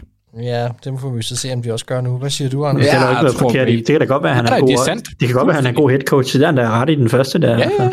Men uh, det, det, det er det, man uh, kan kalde uh, nemt bulletin board material for Josh McDaniels. Jeg tror Raiders, uh, de får lidt oprejsning her. Jeg tror faktisk, det bliver lettere nemt for dem. Eller de, de vinder større, end jeg, man forventer. De skal vinde den her kamp. Jeg tager også Raiders. Så har vi Green Bay Packers mod Dallas Cowboys. Altså, som Packers ser ud lige nu, så skal Cowboys vel vinde den her kamp. Er det, er det en Cowboys hele vejen rundt? Ja. Ja. Jeg tror, de vinder stort. Så. Godt. Ja. Alle tre på Cowboys. ja. det gør de sikkert ikke. Men ja, Nej, Cowboys vinder. Ja. Uh, Mike McCarthy revenge game. Hurra! Ja, det... Og det kan også være det. Og det og, ey, Rodgers han leverer en brandkamp så. Ja, mod, det kunne mod Mike. McCarthy. Det, Ja. ja. Skal han selv løbe den ind også og gribe den og alt muligt? Altså, ja. det er mere det, der er problemet. Ja. Og de har ikke noget forsvar efterhånden. De er ved at blive skadet alle sammen. Nå, Los Angeles Rams mod Arizona Cardinals. En kamp, der også godt kunne overvejes øh, og aflyses. Øh, altså, jeg går med Rams. Nu gør jeg det igen. De skuffede mig sidst, men nu gør jeg det sgu igen. Hvad siger du, Anders? Jeg synes, den er svær. Altså, jeg synes virkelig, den er svær. Jeg synes, Rams var forfærdelig Ja. i weekenden. Øh, jeg, kan, jeg, kan, jeg, jeg, jeg, jeg, kan ikke helt ud af, hvad fanden der foregår. Men Arizona er jo samtidig også bare pisse dårlige. De tabte også sidste møde, ikke? De kan ikke få noget til at køre. Deres tilføjelse, Robbie Anderson, har jo været forfærdelig også. Altså, det, der er ikke noget, der spiller på det angreb lige nu, ud over Hopkins. Nej. Jeg, jeg, jeg, jeg går sgu med Cardinals. Det gør jeg. Ej, men Thijs, så afgør du det for, for os. Ja, altså jeg vil jo nævne Rondell Moore som en positiv faktor, for jeg synes faktisk, han, øh, han gør det hederligt også i den rolle, han nu engang har. Um, men... Øh, som er i hvilken rolle? Nå, det er jo sådan en anden tredje receiver, der kan lave lidt jack og sådan noget. Han er jo en af de få spillere på det der Cardinals angreb, der rent faktisk kan bryde en takt, ikke? Altså ja. receiverne mæssigt. Ja. Uh, jeg går med Cardinals. Godt. Nå, jamen så får jeg jo rent faktisk mulighed for at tage en på jer der. Ja, men så må vi jo se Rams, jeg har min lid til jer. Eller, det har jeg ikke, men vi prøver. Uh, San Francisco 49ers mod Los Angeles Chargers. En, en på papiret ret fed kamp, men jeg har også bare fornemmelse af, at det kan fise ud i en ja, rundlygte, havde han snakket, jeg ved ikke. Det løbe ud i sandet. Det, det kan fise ud i en hornlygte. Ja, det, det kan sgu løbe ud i sandet. Øhm, hvad siger du, Anders?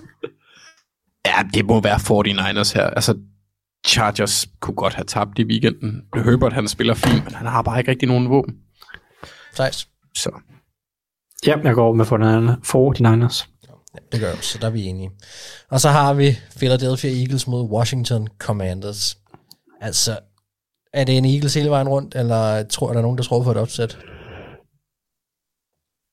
Det lyder ikke sådan. Altså, ja, det er svært at tro på, at Washington kan vinde en kamp mod Eagles, når de ikke kan vinde en kamp mod Vikings, hvor de var røvheldige langt hen ad vejen. Ja, jeg ved det ikke. Altså det, det, der er nogle gange de der interne divisionsopgør, og Ja, ja. nogen, der har en dårlig dag, og Heineke, som er øh, fuldstændig loose cannon. Uh, men ja, det, det, det, det vil være ret vildt at sige, at, uh, at man tror på det. Godt. Jamen, så er vi jo hele vejen til ende. Uh, nu har vi jo ikke hørt Mathias' picks, men det bliver ikke i den her uge, tror jeg, hvor der bliver hentet syndelig meget fra hinanden. Vi var ret enige hele vejen rundt. Og det afslutter altså også vores lidt ekstra lange program for den her uge. Og øh, jeg vil sige, det har været en fornøjelse at lave det med jer. Det er altid hyggeligt, og øh, jeg håber også, at I har nydt det derude. Nu er det jo så sådan, at vi slipper jer nu, men siger værsgo til Mathias Bergqvist Sørensen og Hjalte Froholt himself. For nu kommer det her interview, altså, som Mathias har lavet med Hjalte i den her uge, og det er, ja, I skal bare glæde. Det er, det, det- er simpelthen fantastisk, øh, super, super spændende. Og, og Er det en banger? altid dejligt at høre for, for Hjalte. Det er netop en, øh, en banger. Så øh, skal vi ikke bare få takket af, så I kan komme i gang med det. Øh, mit navn det er Mark Skafte Våbengård med mig, der har haft Thijs Jo Anger og Anders Kaltoft. Og øh, vi lyttes ved i næste uge, men husk nu, bliv hængende, fordi her kommer Mathias Sørensen og Hjalte Froholt. så er han altså tilbage, mine damer og herrer. Vi har den eneste dansker i NFL med os her igen i det ovale kontor. Det er selvfølgelig Hjalte Froholt. Hej Hjalte. Goddag. Og velkommen tilbage, og øh, nu er det jo et halvt års tid siden, du var med sidst, og der er jo, der er jo sket en del, og det skal vi selvfølgelig snakke om. Øh, men vi kan lige høre, start starte med at høre, du, du har lige haft bye week her. Hvad har du brugt den på efter øh, nogle hektiske tre uger, hvor du har spillet en masse?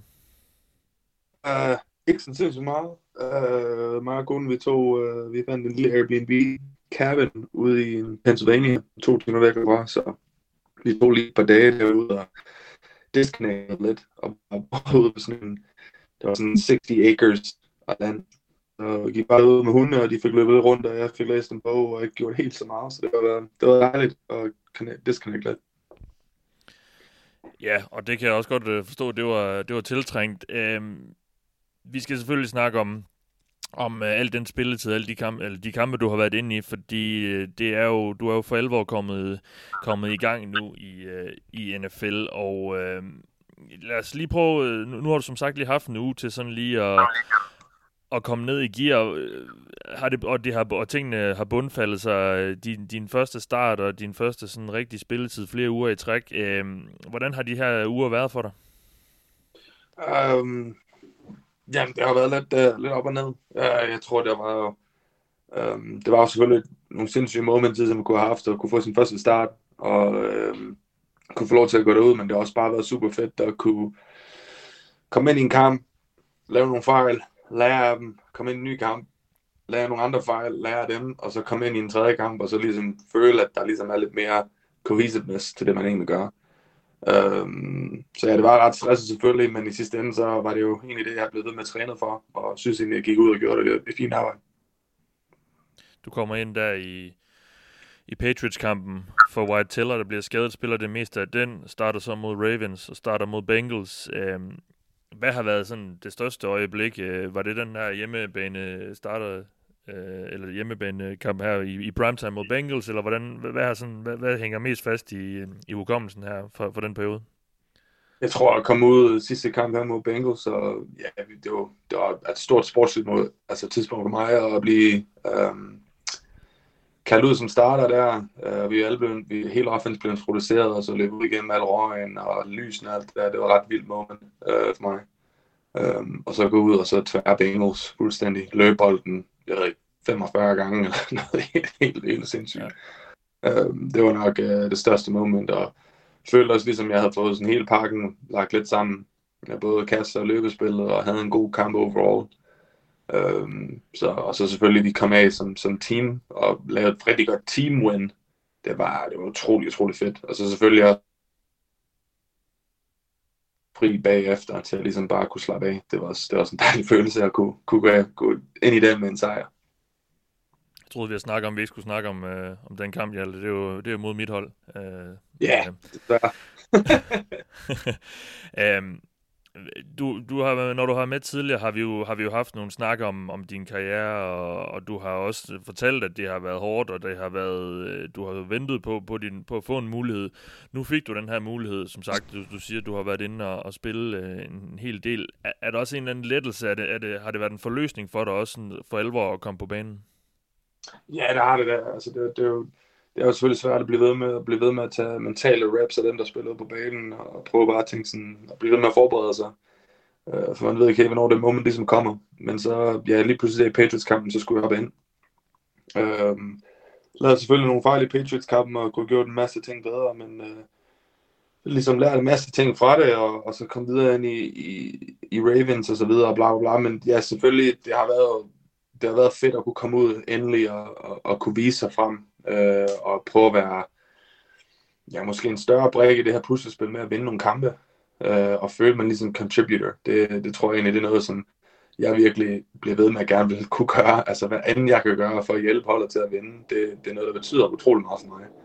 Øh, så også selvfølgelig, og så selvfølgelig personligt sportsmæssigt har det også bare været et fantastisk øh, boost, til ligesom at kunne sige, kæft man, altså, jeg havde nogle fejl, men jeg gjorde det kraftigt også godt og det er jeg fandme glad for, og jeg er glad for at have muligheden. Øh, så det er selvfølgelig et øh, kæmpe boost for min egen selvtillid. Ja, og er du blevet bekræftet i, at du kan begå dig i NFL, eller har du hele tiden vidst det? Jeg tror altid, at jeg vidste selvfølgelig, men altså, det eneste, jeg ligesom har haft, jeg havde, jeg havde lidt game action fra forrige år, da vi spillede min første kamp nogensinde, jeg spillede mod øh, Broncos, og det gik rigtig fint. Øh, men, men jeg tror også nu ligesom at kunne komme ind i flere uger i stræk, at kunne komme ind og præstere, Øh, især hvad jeg synes i løbespillet, det er i hvert fald en af mine styrker. Øh, og så kunne blive bedre igennem ugerne i kastespillet. Øh, og, altså pass protection der. Øh, det er selvfølgelig, det har været, altså jeg har altid vidst, at jeg godt kunne spille, men det har været en fed ligesom understregelse over at tænke sådan, ja, du kan, du kan sgu godt spille op med det her, du ikke, du løber ikke rundt med hale mellem benene og så videre. Altså, jeg synes, jeg tog kvarken, kampen, kampen til dem og spillede altså, noget fysisk spil, så det var jeg glad for. Mm. Ja, og du har jo spillet mere de sidste 3-4 uger, end du har gjort de sidste 3-4 år øh, i NFL, siden du kom ind. Altså, kan, kan, nu, nu nævner du også det her med at komme ind og lære og, og begå nogle fejl og lære dem. Har, har du også kunne mærke din, øh, på din udvikling? Altså, er du, er du simpelthen, føler du også, du er blevet en bedre spiller på de her tre uger? Ja, helt klart. Altså, selvfølgelig er meget, altså, der er også masser at lære fra Bengals-kampen, og nu tror jeg jo, at det kan godt være, at Wyatt kommer tilbage, det nu er jeg ikke helt sikker endnu. Men øh, jeg har lyst til at gå ud igen og blive ved med at, ligesom at, at kunne korrekte de der fejl, som jeg lavede, øh, og blive ved med at forberede mig, og, eller forbedre mig. Så, men, men helt klart har jeg det set en trajectory af ligesom, det er lidt lettere, når, når, når det kommer ud, når det kommer på spil. Det er selvfølgelig til træning, når man laver en fejl, men sådan, der, er, der er ikke så meget på spil. Øhm, så jeg tror nogle gange, hvis man laver en fejl til en kamp, så, så er det lidt lettere at klikke det ind i hovedet mentalt og sige, okay, nu skal jeg, jeg skal virkelig ændre den her habit, eller et eller andet, whatever. Øh, eller, altså, eller skifte den her teknik. Øhm, det er sådan lidt, jeg ved ikke, måske det er, fordi det er storheden er det, men øh, det er ikke nogen, det var, altså, der, der skete nogle dårlige ting de første par kampe, og dem tror jeg, jeg lærte masser af. og synes i hvert fald, jeg er en bedre spiller nu, end jeg var tre uger siden. Ja, og hvad har, øh, hvem- har været, nu har du stå, nu har du så spillet tre kampe, og hvem- hvem har sådan, hvad har været den største eye-opener? Altså sådan, hvad, hvad, er der noget, du er blevet overrasket over, efter, du, efter den her meget mere faste spilletid? Jamen, jeg tror måske bare at følge lidt et flow. Øhm, altså sådan kunne, kunne, kunne være lidt mere comfortable inde i Hotland. Øhm, sådan bare lyt, altså det ved jeg godt, det lyder sådan noget meget preliminary, eller noget meget basic, men sådan bare stå ind i hotline, lytte til quarterbacken, få spillet ind i hovedet, og så få komme ned på ned i sin stance og lave sin kald. Det er meget simpelt, og det er også noget, jeg har gjort i lang tid, men sådan at gøre det fra bare til det træning, og så, men så komme ud midt i en kamp, hvor der er rigtig mange andre sådan, ting, der ligesom spiller på med stress og så videre, så har det været fedt at kunne egentlig bare falde, slappe lidt af i mig selv.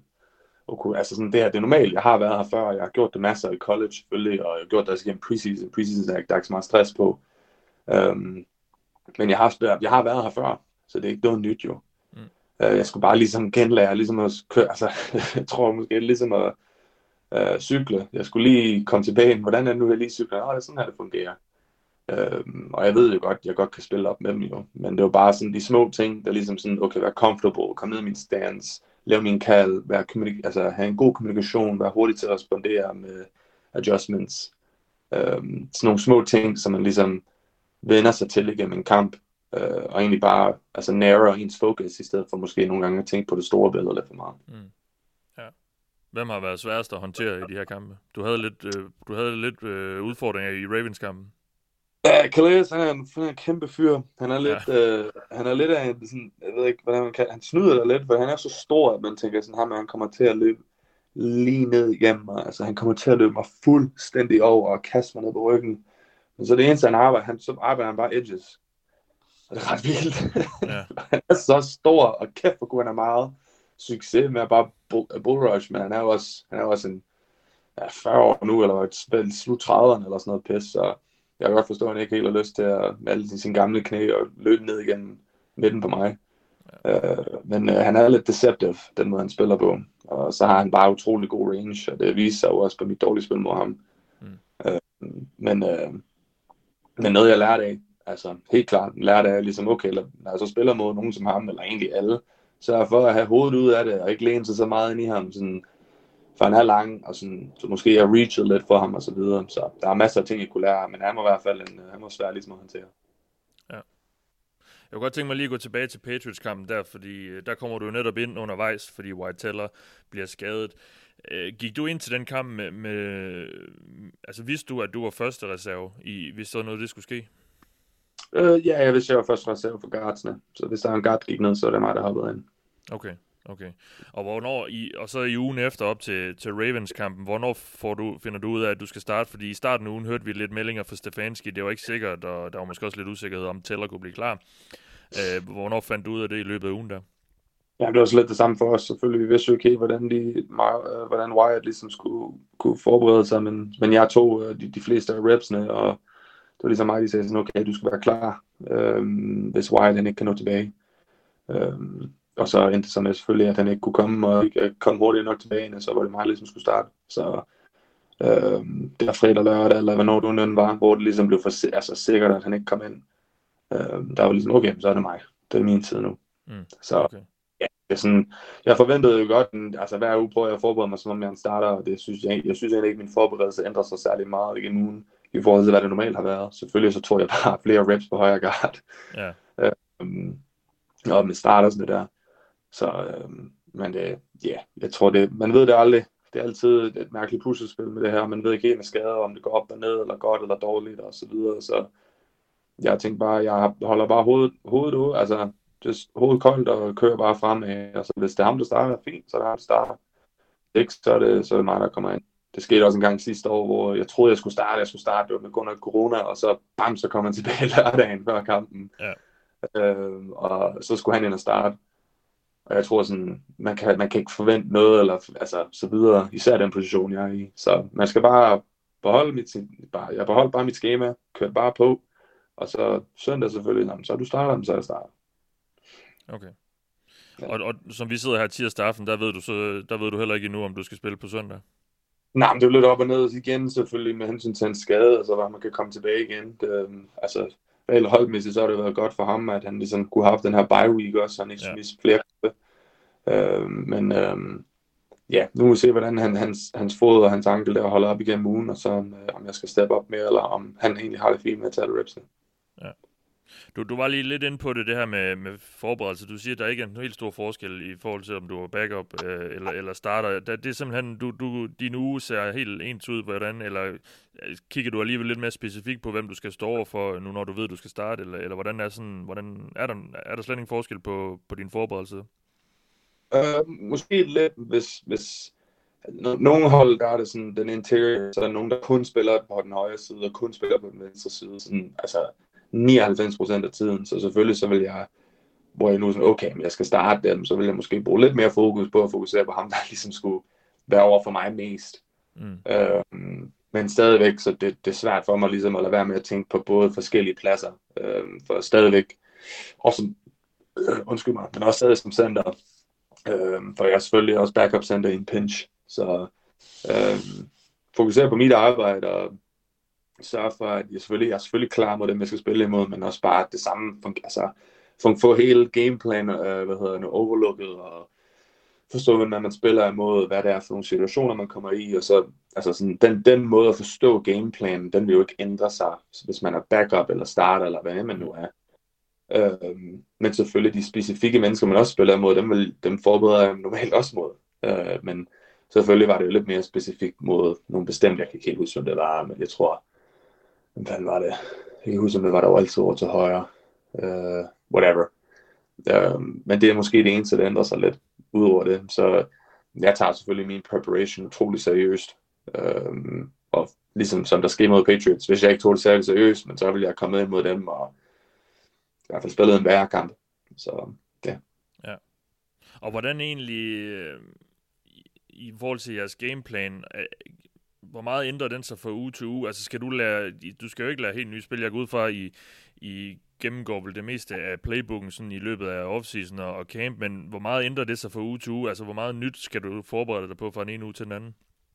Ja, men så, så igennem camp og, og offseason, så, så, så går man jo ligesom igennem hele playbooken, øh, ja. og alle de store uh, schematics og, og schemes og så videre. Øhm, og så selvfølgelig hver uge, så det kommer an på, hvordan, så er der også meget, der også, det går også helt ned i sådan coverage og så videre, med hvordan de spiller nogle forskellige ting, hvordan de roterer safetiesne, hvordan, øh, hvordan de spiller en, en, en wing formation, eller hvordan de spiller mod en certain personnel, øh, eller måske helt ned til, hvad er det for en teknik, defensive line spiller, er det readers, eller er det penetrators, eller hvad er det for, er det en five-man front, er det en four-man front, er det en three-man front, så det er sådan, der har vi jo sådan nogle der har coachesne så, og selvfølgelig vi har jo så en idé om, hvad for nogle spil, der er bedst imod dem her. Selvfølgelig har man nogle stables, som man altid løber øh, med løbespil, øh, men så selvfølgelig så er der også nogle, sm- nogle små øh, øh, wrinkles i de andre forskellige løbespil. Okay, men den her uge, så gør vi lige på den her måde, og den her uge spiller vi så med den her teknik, fordi vi spiller mod den her person eller spiller. Øh, så ja, det skifter sig hvert uge, men det er, ret, det er ret let at sådan falde ind. Og så nogle gange, så hiver de lige et spil op af lommen, som man egentlig ikke har hørt siden august. Øh, eller egentlig helt tilbage i spring. Så siger de, ja, kan I huske det her, vi spillede? Det løb tilbage i foråret. Ja, det kan vi godt. Ja, men det, skal, det installerer vi nu. Så geninstallerer man det. Og sådan, man har jo alle de andre spil ligesom om i baghovedet meget hurtigt. Øh, og så går man ligesom bare igennem det, og så de forskellige looks. Ja, okay.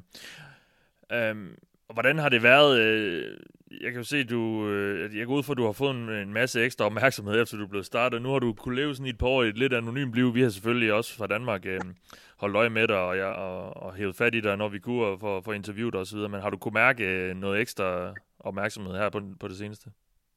Ja, selvfølgelig. Altså, det har været et stort moment, og det var min første start, og masser af snak om historie er nu blevet sat, og sådan, der er ikke. Jeg synes, der er, jeg vil sige en ting, der er nogen, der, jeg ved ikke, hvem det er, der har kommenteret på det, men det er noget med sådan, det Morten Andersen gjorde, at han var ikke en starter, fordi han var en kicker. Det ved jeg ikke. Det er jeg lidt uenig med.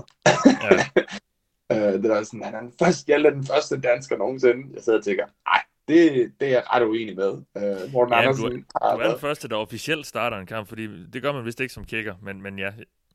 Ja, yeah, jeg forstår godt sådan, altså technically by the numbers, altså hvis man kigger på det, så er offensive defensive starters kun sådan ja. dem, der egentlig nævnt lidt. Uh, men uh, sådan, sådan, ja, men når Morten nu har spillet i 25 år og, og starter, ja, ja. nu, nu er han så mådenbart ikke en starter mere, men uh, han har kigget i hvert fald. Uh, den første kicker, der var inde. Uh, Hall of Fame men. Selvfølgelig, Ja, men selvfølgelig har det været super fedt og haft masser af opmærksomhed. Og, øh, egentlig bare det meste, det har egentlig bare været support. Det tror jeg har været det fedeste at kunne mærke. Øh, så mange sindssyge beskeder fra mennesker, ja, der, der kommer ud og skriver, eller ikke sindssyge, sindssygt mange fede beskeder, wow. Ja. Øh, fra danskere, der skriver helt tillykke, eller whatever, og nogle altså meget søde beskeder med support og så videre. Øh, og det har været super, super fedt. Um, så selvfølgelig så har det været lidt mere intens de her sidste par uger. Ja, ja. Um, lad os lige, jeg vil godt lige prøve at skrue lidt tiden tilbage til, til camp, fordi nu er det jo, sidste gang vi snakkede med dig, var som sagt i foråret, og vi, vi kan jo godt lige sådan lige, og, eller jeg kan jo godt lide de her interview, vi laver lige sådan at, at gennemgå, hvad du går og laver. Øh, I camp, øh, var vi nogen, der var lidt bekymret for din, din status på holdet, fordi vi synes, du kom lidt sent ind i nogle preseason-kampe. Hvordan, hvordan forløb campen for dig, og var du selv i tvivl om, om du ville klare kottet, eller hvordan? Øhm, nu har jeg været igennem camp fire gange nu, det er min fjerde camp, og der er mange ting, sådan, man kan gruble over og overtænke. Øhm, det fede det var jo egentlig at komme i gang med, med, med en, øh, en sports performance coach øh, før camp, og det tror jeg faktisk var en stor øh, skældning på, hvordan jeg egentlig håndterede det. Øh, for ja, jeg kom jo egentlig ikke så meget ind, eller jeg var lidt senere valg, og så videre. Øh, men jeg tror, at det, hele, det eneste, jeg blev ved med at fokusere på, det var, at jeg ved ikke, altså, jeg ved ikke noget, før jeg ved noget. Og jeg ved ikke noget, før jeg åbenbart enten bliver kottet, eller ikke bliver kottet. Øh, det, de fortæller ikke en, hvorfor man er, hvor man er. De fortæller ikke en, om man er oppe eller nede på depth charten eller om man er favorite eller ej. Øhm, og det var ligesom det mantra, jeg bare blev ved med at køre på, og så bare tænke, okay, hvordan kan jeg blive bedre i dag? Hvad kan jeg gøre i dag for at sørge for, at jeg ikke bliver sat af? Øhm, og så i sidste ende, så på cutdagen sad jeg egentlig bare og tænkte, jeg er tilfreds med mit arbejde, jeg er tilfreds med det, det produkt, jeg har lagt derud, øhm, men jeg selvfølgelig bare også meget nervøs. Og så endte det så bare med, at, uh, you know, I i made the cut. Mm. Uh, og det var, uh, det var ret surrealistisk, for det var, det, det, det var egentlig ikke første gang i min karriere, men det var i hvert fald den første gang, jeg følte, at jeg, jeg ligesom havde fortjent det, må jeg sige. Okay. Uh, altså, jeg havde, altså jeg følte sådan, wow, det her, det var noget, at jeg gav den alt, hvad jeg kunne, og jeg fortjener at være her. Uh, eller ikke om jeg fortjener, men i hvert fald, jeg, jeg beviste i hvert fald, at, at jeg, kan, jeg, jeg, jeg er god nok til at spille med dem. Øhm, og det var selvfølgelig bare, jeg er pisse glad for deres beslutning, og jeg er enig med deres beslutning om at beholde ja. øh, Så det er super fedt. Ja, ja og, øhm, og, og hvad, hvad, hvad, hvad har så ændret sig fra sidste år? Fordi nu siger du, det, du, du har fået den her performance coach ind over det. Altså, er, er det simpelthen usikkerheden, du har lært at, at være bedre i, eller leve med? Ja, jeg tror, at altså, jeg, jeg, jeg, jeg er blevet meget åben om det, fordi jeg tror sgu, det var noget, at selvfølgelig, så det hele startede egentlig med, at min mor og, og min bror egentlig også meget en del af det, men i hvert fald min mor, hun, hun er jo også performance coach, og mm. vi har gået igennem nogle små uh, sessions med hende, men det var svært for mig ligesom at kunne connecte ordentligt, fordi det er min mor. Uh, jeg ville bare gerne have, at hun skulle fortsætte som min mor. Uh, det var svært for mig ligesom at kigge på det som et ordentligt sportsprofessionelt niveau, når jeg snakker med hende. Uh, men hun blev ved med at sige, at jeg skulle finde en, så jeg, tror, jeg tror, at det der egentlig, det største egentlig er, det er måske egentlig bare altså, stole på ens egne evner, og så også, det er den der usikkerhed. der er meget usikkerhed, og, og man ved ikke særlig meget. Der bliver ikke kommunikeret utrolig meget i NFL. Um, og that's just how it is. Det er jo ikke kun mig. Så det var egentlig også det, jeg sidder lidt på. Det er jo ikke kun mig, der ikke ved noget. Alle sidder med de her tanker og ved ikke, hvad der skal ske. Um, selv nogle af dem, der egentlig er starters, de er også, altså sådan, jeg kan huske en samtale i Patriots tilbage. Jeg havde nogle spørgsmål, hvor uh, Coach Scar, han egentlig sagde, all right, we're going to end the meeting early. I'm going to leave, and I'm going to get David Andrews up here, and Marcus Cannon, and Shaq Mason. And any of you young guys, if you have any questions, ask ahead. I'm going to leave, so it's fr- so it's free for you to ask anything. Og jeg husker, spurgte dem sådan, er I egentlig også nervøs? Fordi jeg kiggede jo på dem, som om de var superhelte. Altså sådan, de kørte bare igennem der spillede bare deres spil. Og de sagde bare sådan, jeg er pisse nervøs. Jeg er pisse nervøs hver dag, jeg kommer derud. Jeg er pisse nervøs hver camp, fordi jeg ved ikke, hvad der skal ske. Jeg ved ikke, om jeg bliver traded. Jeg ved ikke, om jeg bliver cuttet. Jeg ved ikke, hvad der skal ske. Whatever. For nobody knows. Uh, og jeg tror egentlig, at sådan, i år er det første gang, jeg egentlig har kunne, ligesom, kunne manifeste i mit hoved og tænke, der er sgu ikke nogen, der ved noget, og jeg ved heller ikke noget. Men det eneste, jeg ved, det er, at jeg kan give den 100% gas hver dag. Og jeg kan gøre, altså, jeg kan kun gøre det, jeg kan kontrollere. Um, og igennem det kom selvfølgelig noget confidence fra det, fordi i stedet for, jeg kan, ikke- jeg kan, ikke- jeg kan ikke kontrollere alt, hvad de tænker og så videre. Så en masse confidence blev ligesom bygget op af det, og selvtillid, og øh, måske også lidt mere ro i hovedet, øh, hvilket de ligesom kunne hjælpe med at sove bedre, og mm. kunne komme op næste dag og præstere bedre. Øh, så det er lidt en blanding af mange ting selvfølgelig, men jeg tror også bare overall egentlig bare have en guide også til at hjælpe mig igennem de her, de her hårde tider. Ja, og øh, så blev vi jo lidt overrasket, da vi i starten af sæsonen så der øh, være fullback. Ja. Når, øh, når, når Browns virkelig øh, ville gå tungt i de der formationer, der er selvfølgelig især tæt på, på goal line. Det skal jeg lige høre lidt om. Altså, hvornår, hvornår fik du den rolle? Var det undervejs i camp, hvor du blev udpeget til det, eller hvordan kom det i stand? Nej, det kom ugen op til mod Steelers. Det var min første kamp, jeg kom ind. Det var ugen op til der. Uh, de sagde bare, hey Elder, uh, we got this jumbo package, and you're going to be the fullback. Nede på goal line. Uh, og det var sådan, fordi vi havde ikke helt en, en, vi har en masse tight ends, men vi har ikke helt en fullback version. Selvfølgelig kan tight ends også godt gøre det arbejde, men det er en stor collision dernede, lige i hvert fald lige de spil, vi løb der. Uh, så de sagde, du skal bare løbe ind, og så skal du gøre dit arbejde og smadre ham dernede, det her big af her. Og det tænkte jeg, vi nok, det jeg nok ud af.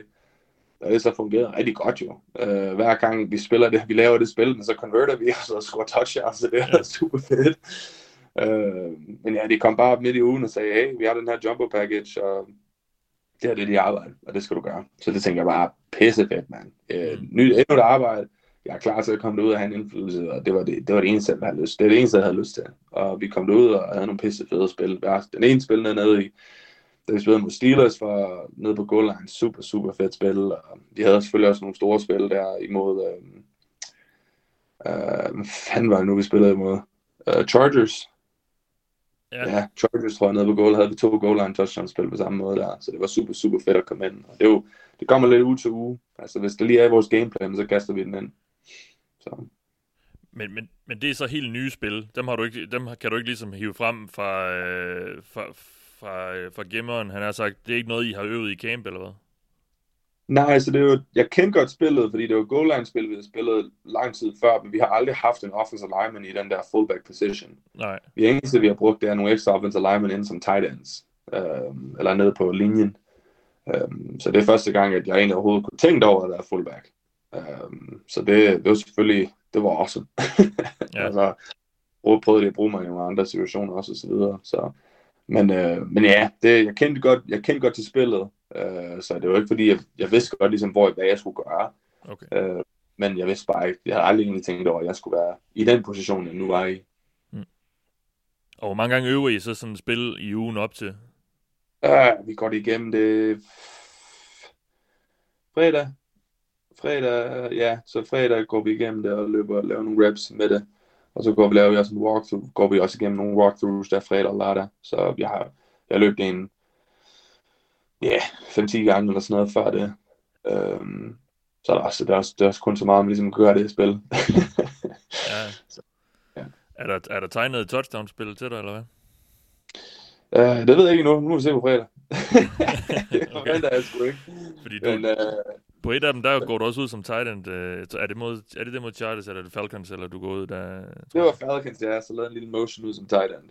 Ja. Øhm, så- ja, der var nogle forskellige spil der. Det var så det ene, det var et kassespil, og det andet, det var sådan et, øh, et, et løbespil ned gennem midten der.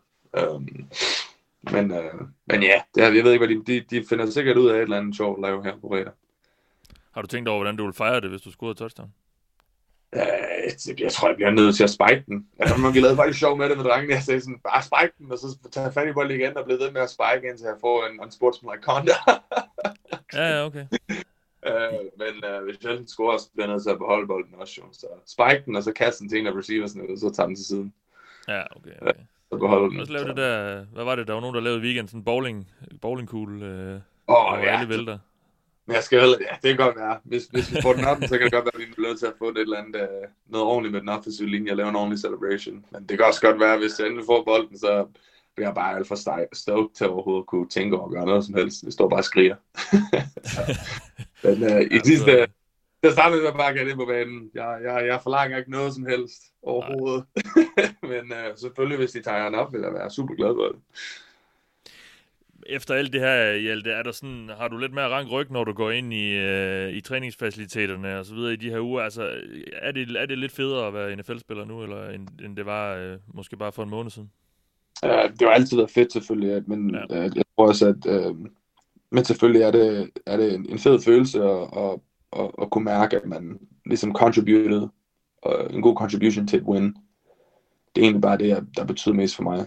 Øh, for jeg ved, at vi er et rigtig godt hold, og vi har tabt nogle tætte kampe og så videre, så det var super fedt at ligesom komme ind og lave en statement-kamp her sidste uge. Øh, og så have så stor en indflydelse på den, som, om, om, som at spille alle de offensive spil. Øhm, så jeg, jeg er bare klar. Jeg, jeg, jeg tror, at vi alle har lidt mere ret ryg, fordi vi alle bare er klar til at spille og kunne vinde. Øhm, men selvfølgelig har det hjulpet på selvtilliden at kunne komme ind og, og præstere, præstere godt.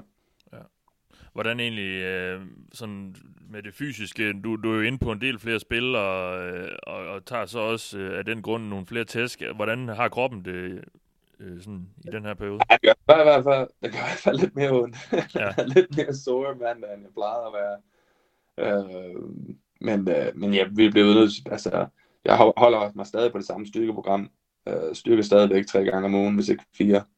Øh, og sørge for ligesom at holde det oppe, for det tror jeg, det er en af de, en af de store ting, som der er nogle, nogle forskellige hold, der ligesom misser, eller i hvert fald nogle spillere, som det heller ikke gør, fordi man, når man kommer hen her i uge, ja, nu hopper vi jo ind i uge 9, game week 9 for os. Øhm, når man kommer ned 9, 10, 11, 12, så bliver man sgu lidt træt, og man har ikke helt lyst til at styrketræne, og, eller ikke gøre det så godt, når man gør det, eller i hvert fald gå lettere på, men det er lige der, man skal blive ved med at presse, fordi sekundet du begynder at, at lette vægten, så bliver du svag, og så bliver det sværere for dig at, at hvad hedder det, være eksplosiv, repeated bouts og så videre. Så styrketræning holdt sig høj, og jeg blev ved med at presse på, men selvfølgelig var jeg lidt mere, lidt mere øm i benene igennem ugen, det må jeg sige.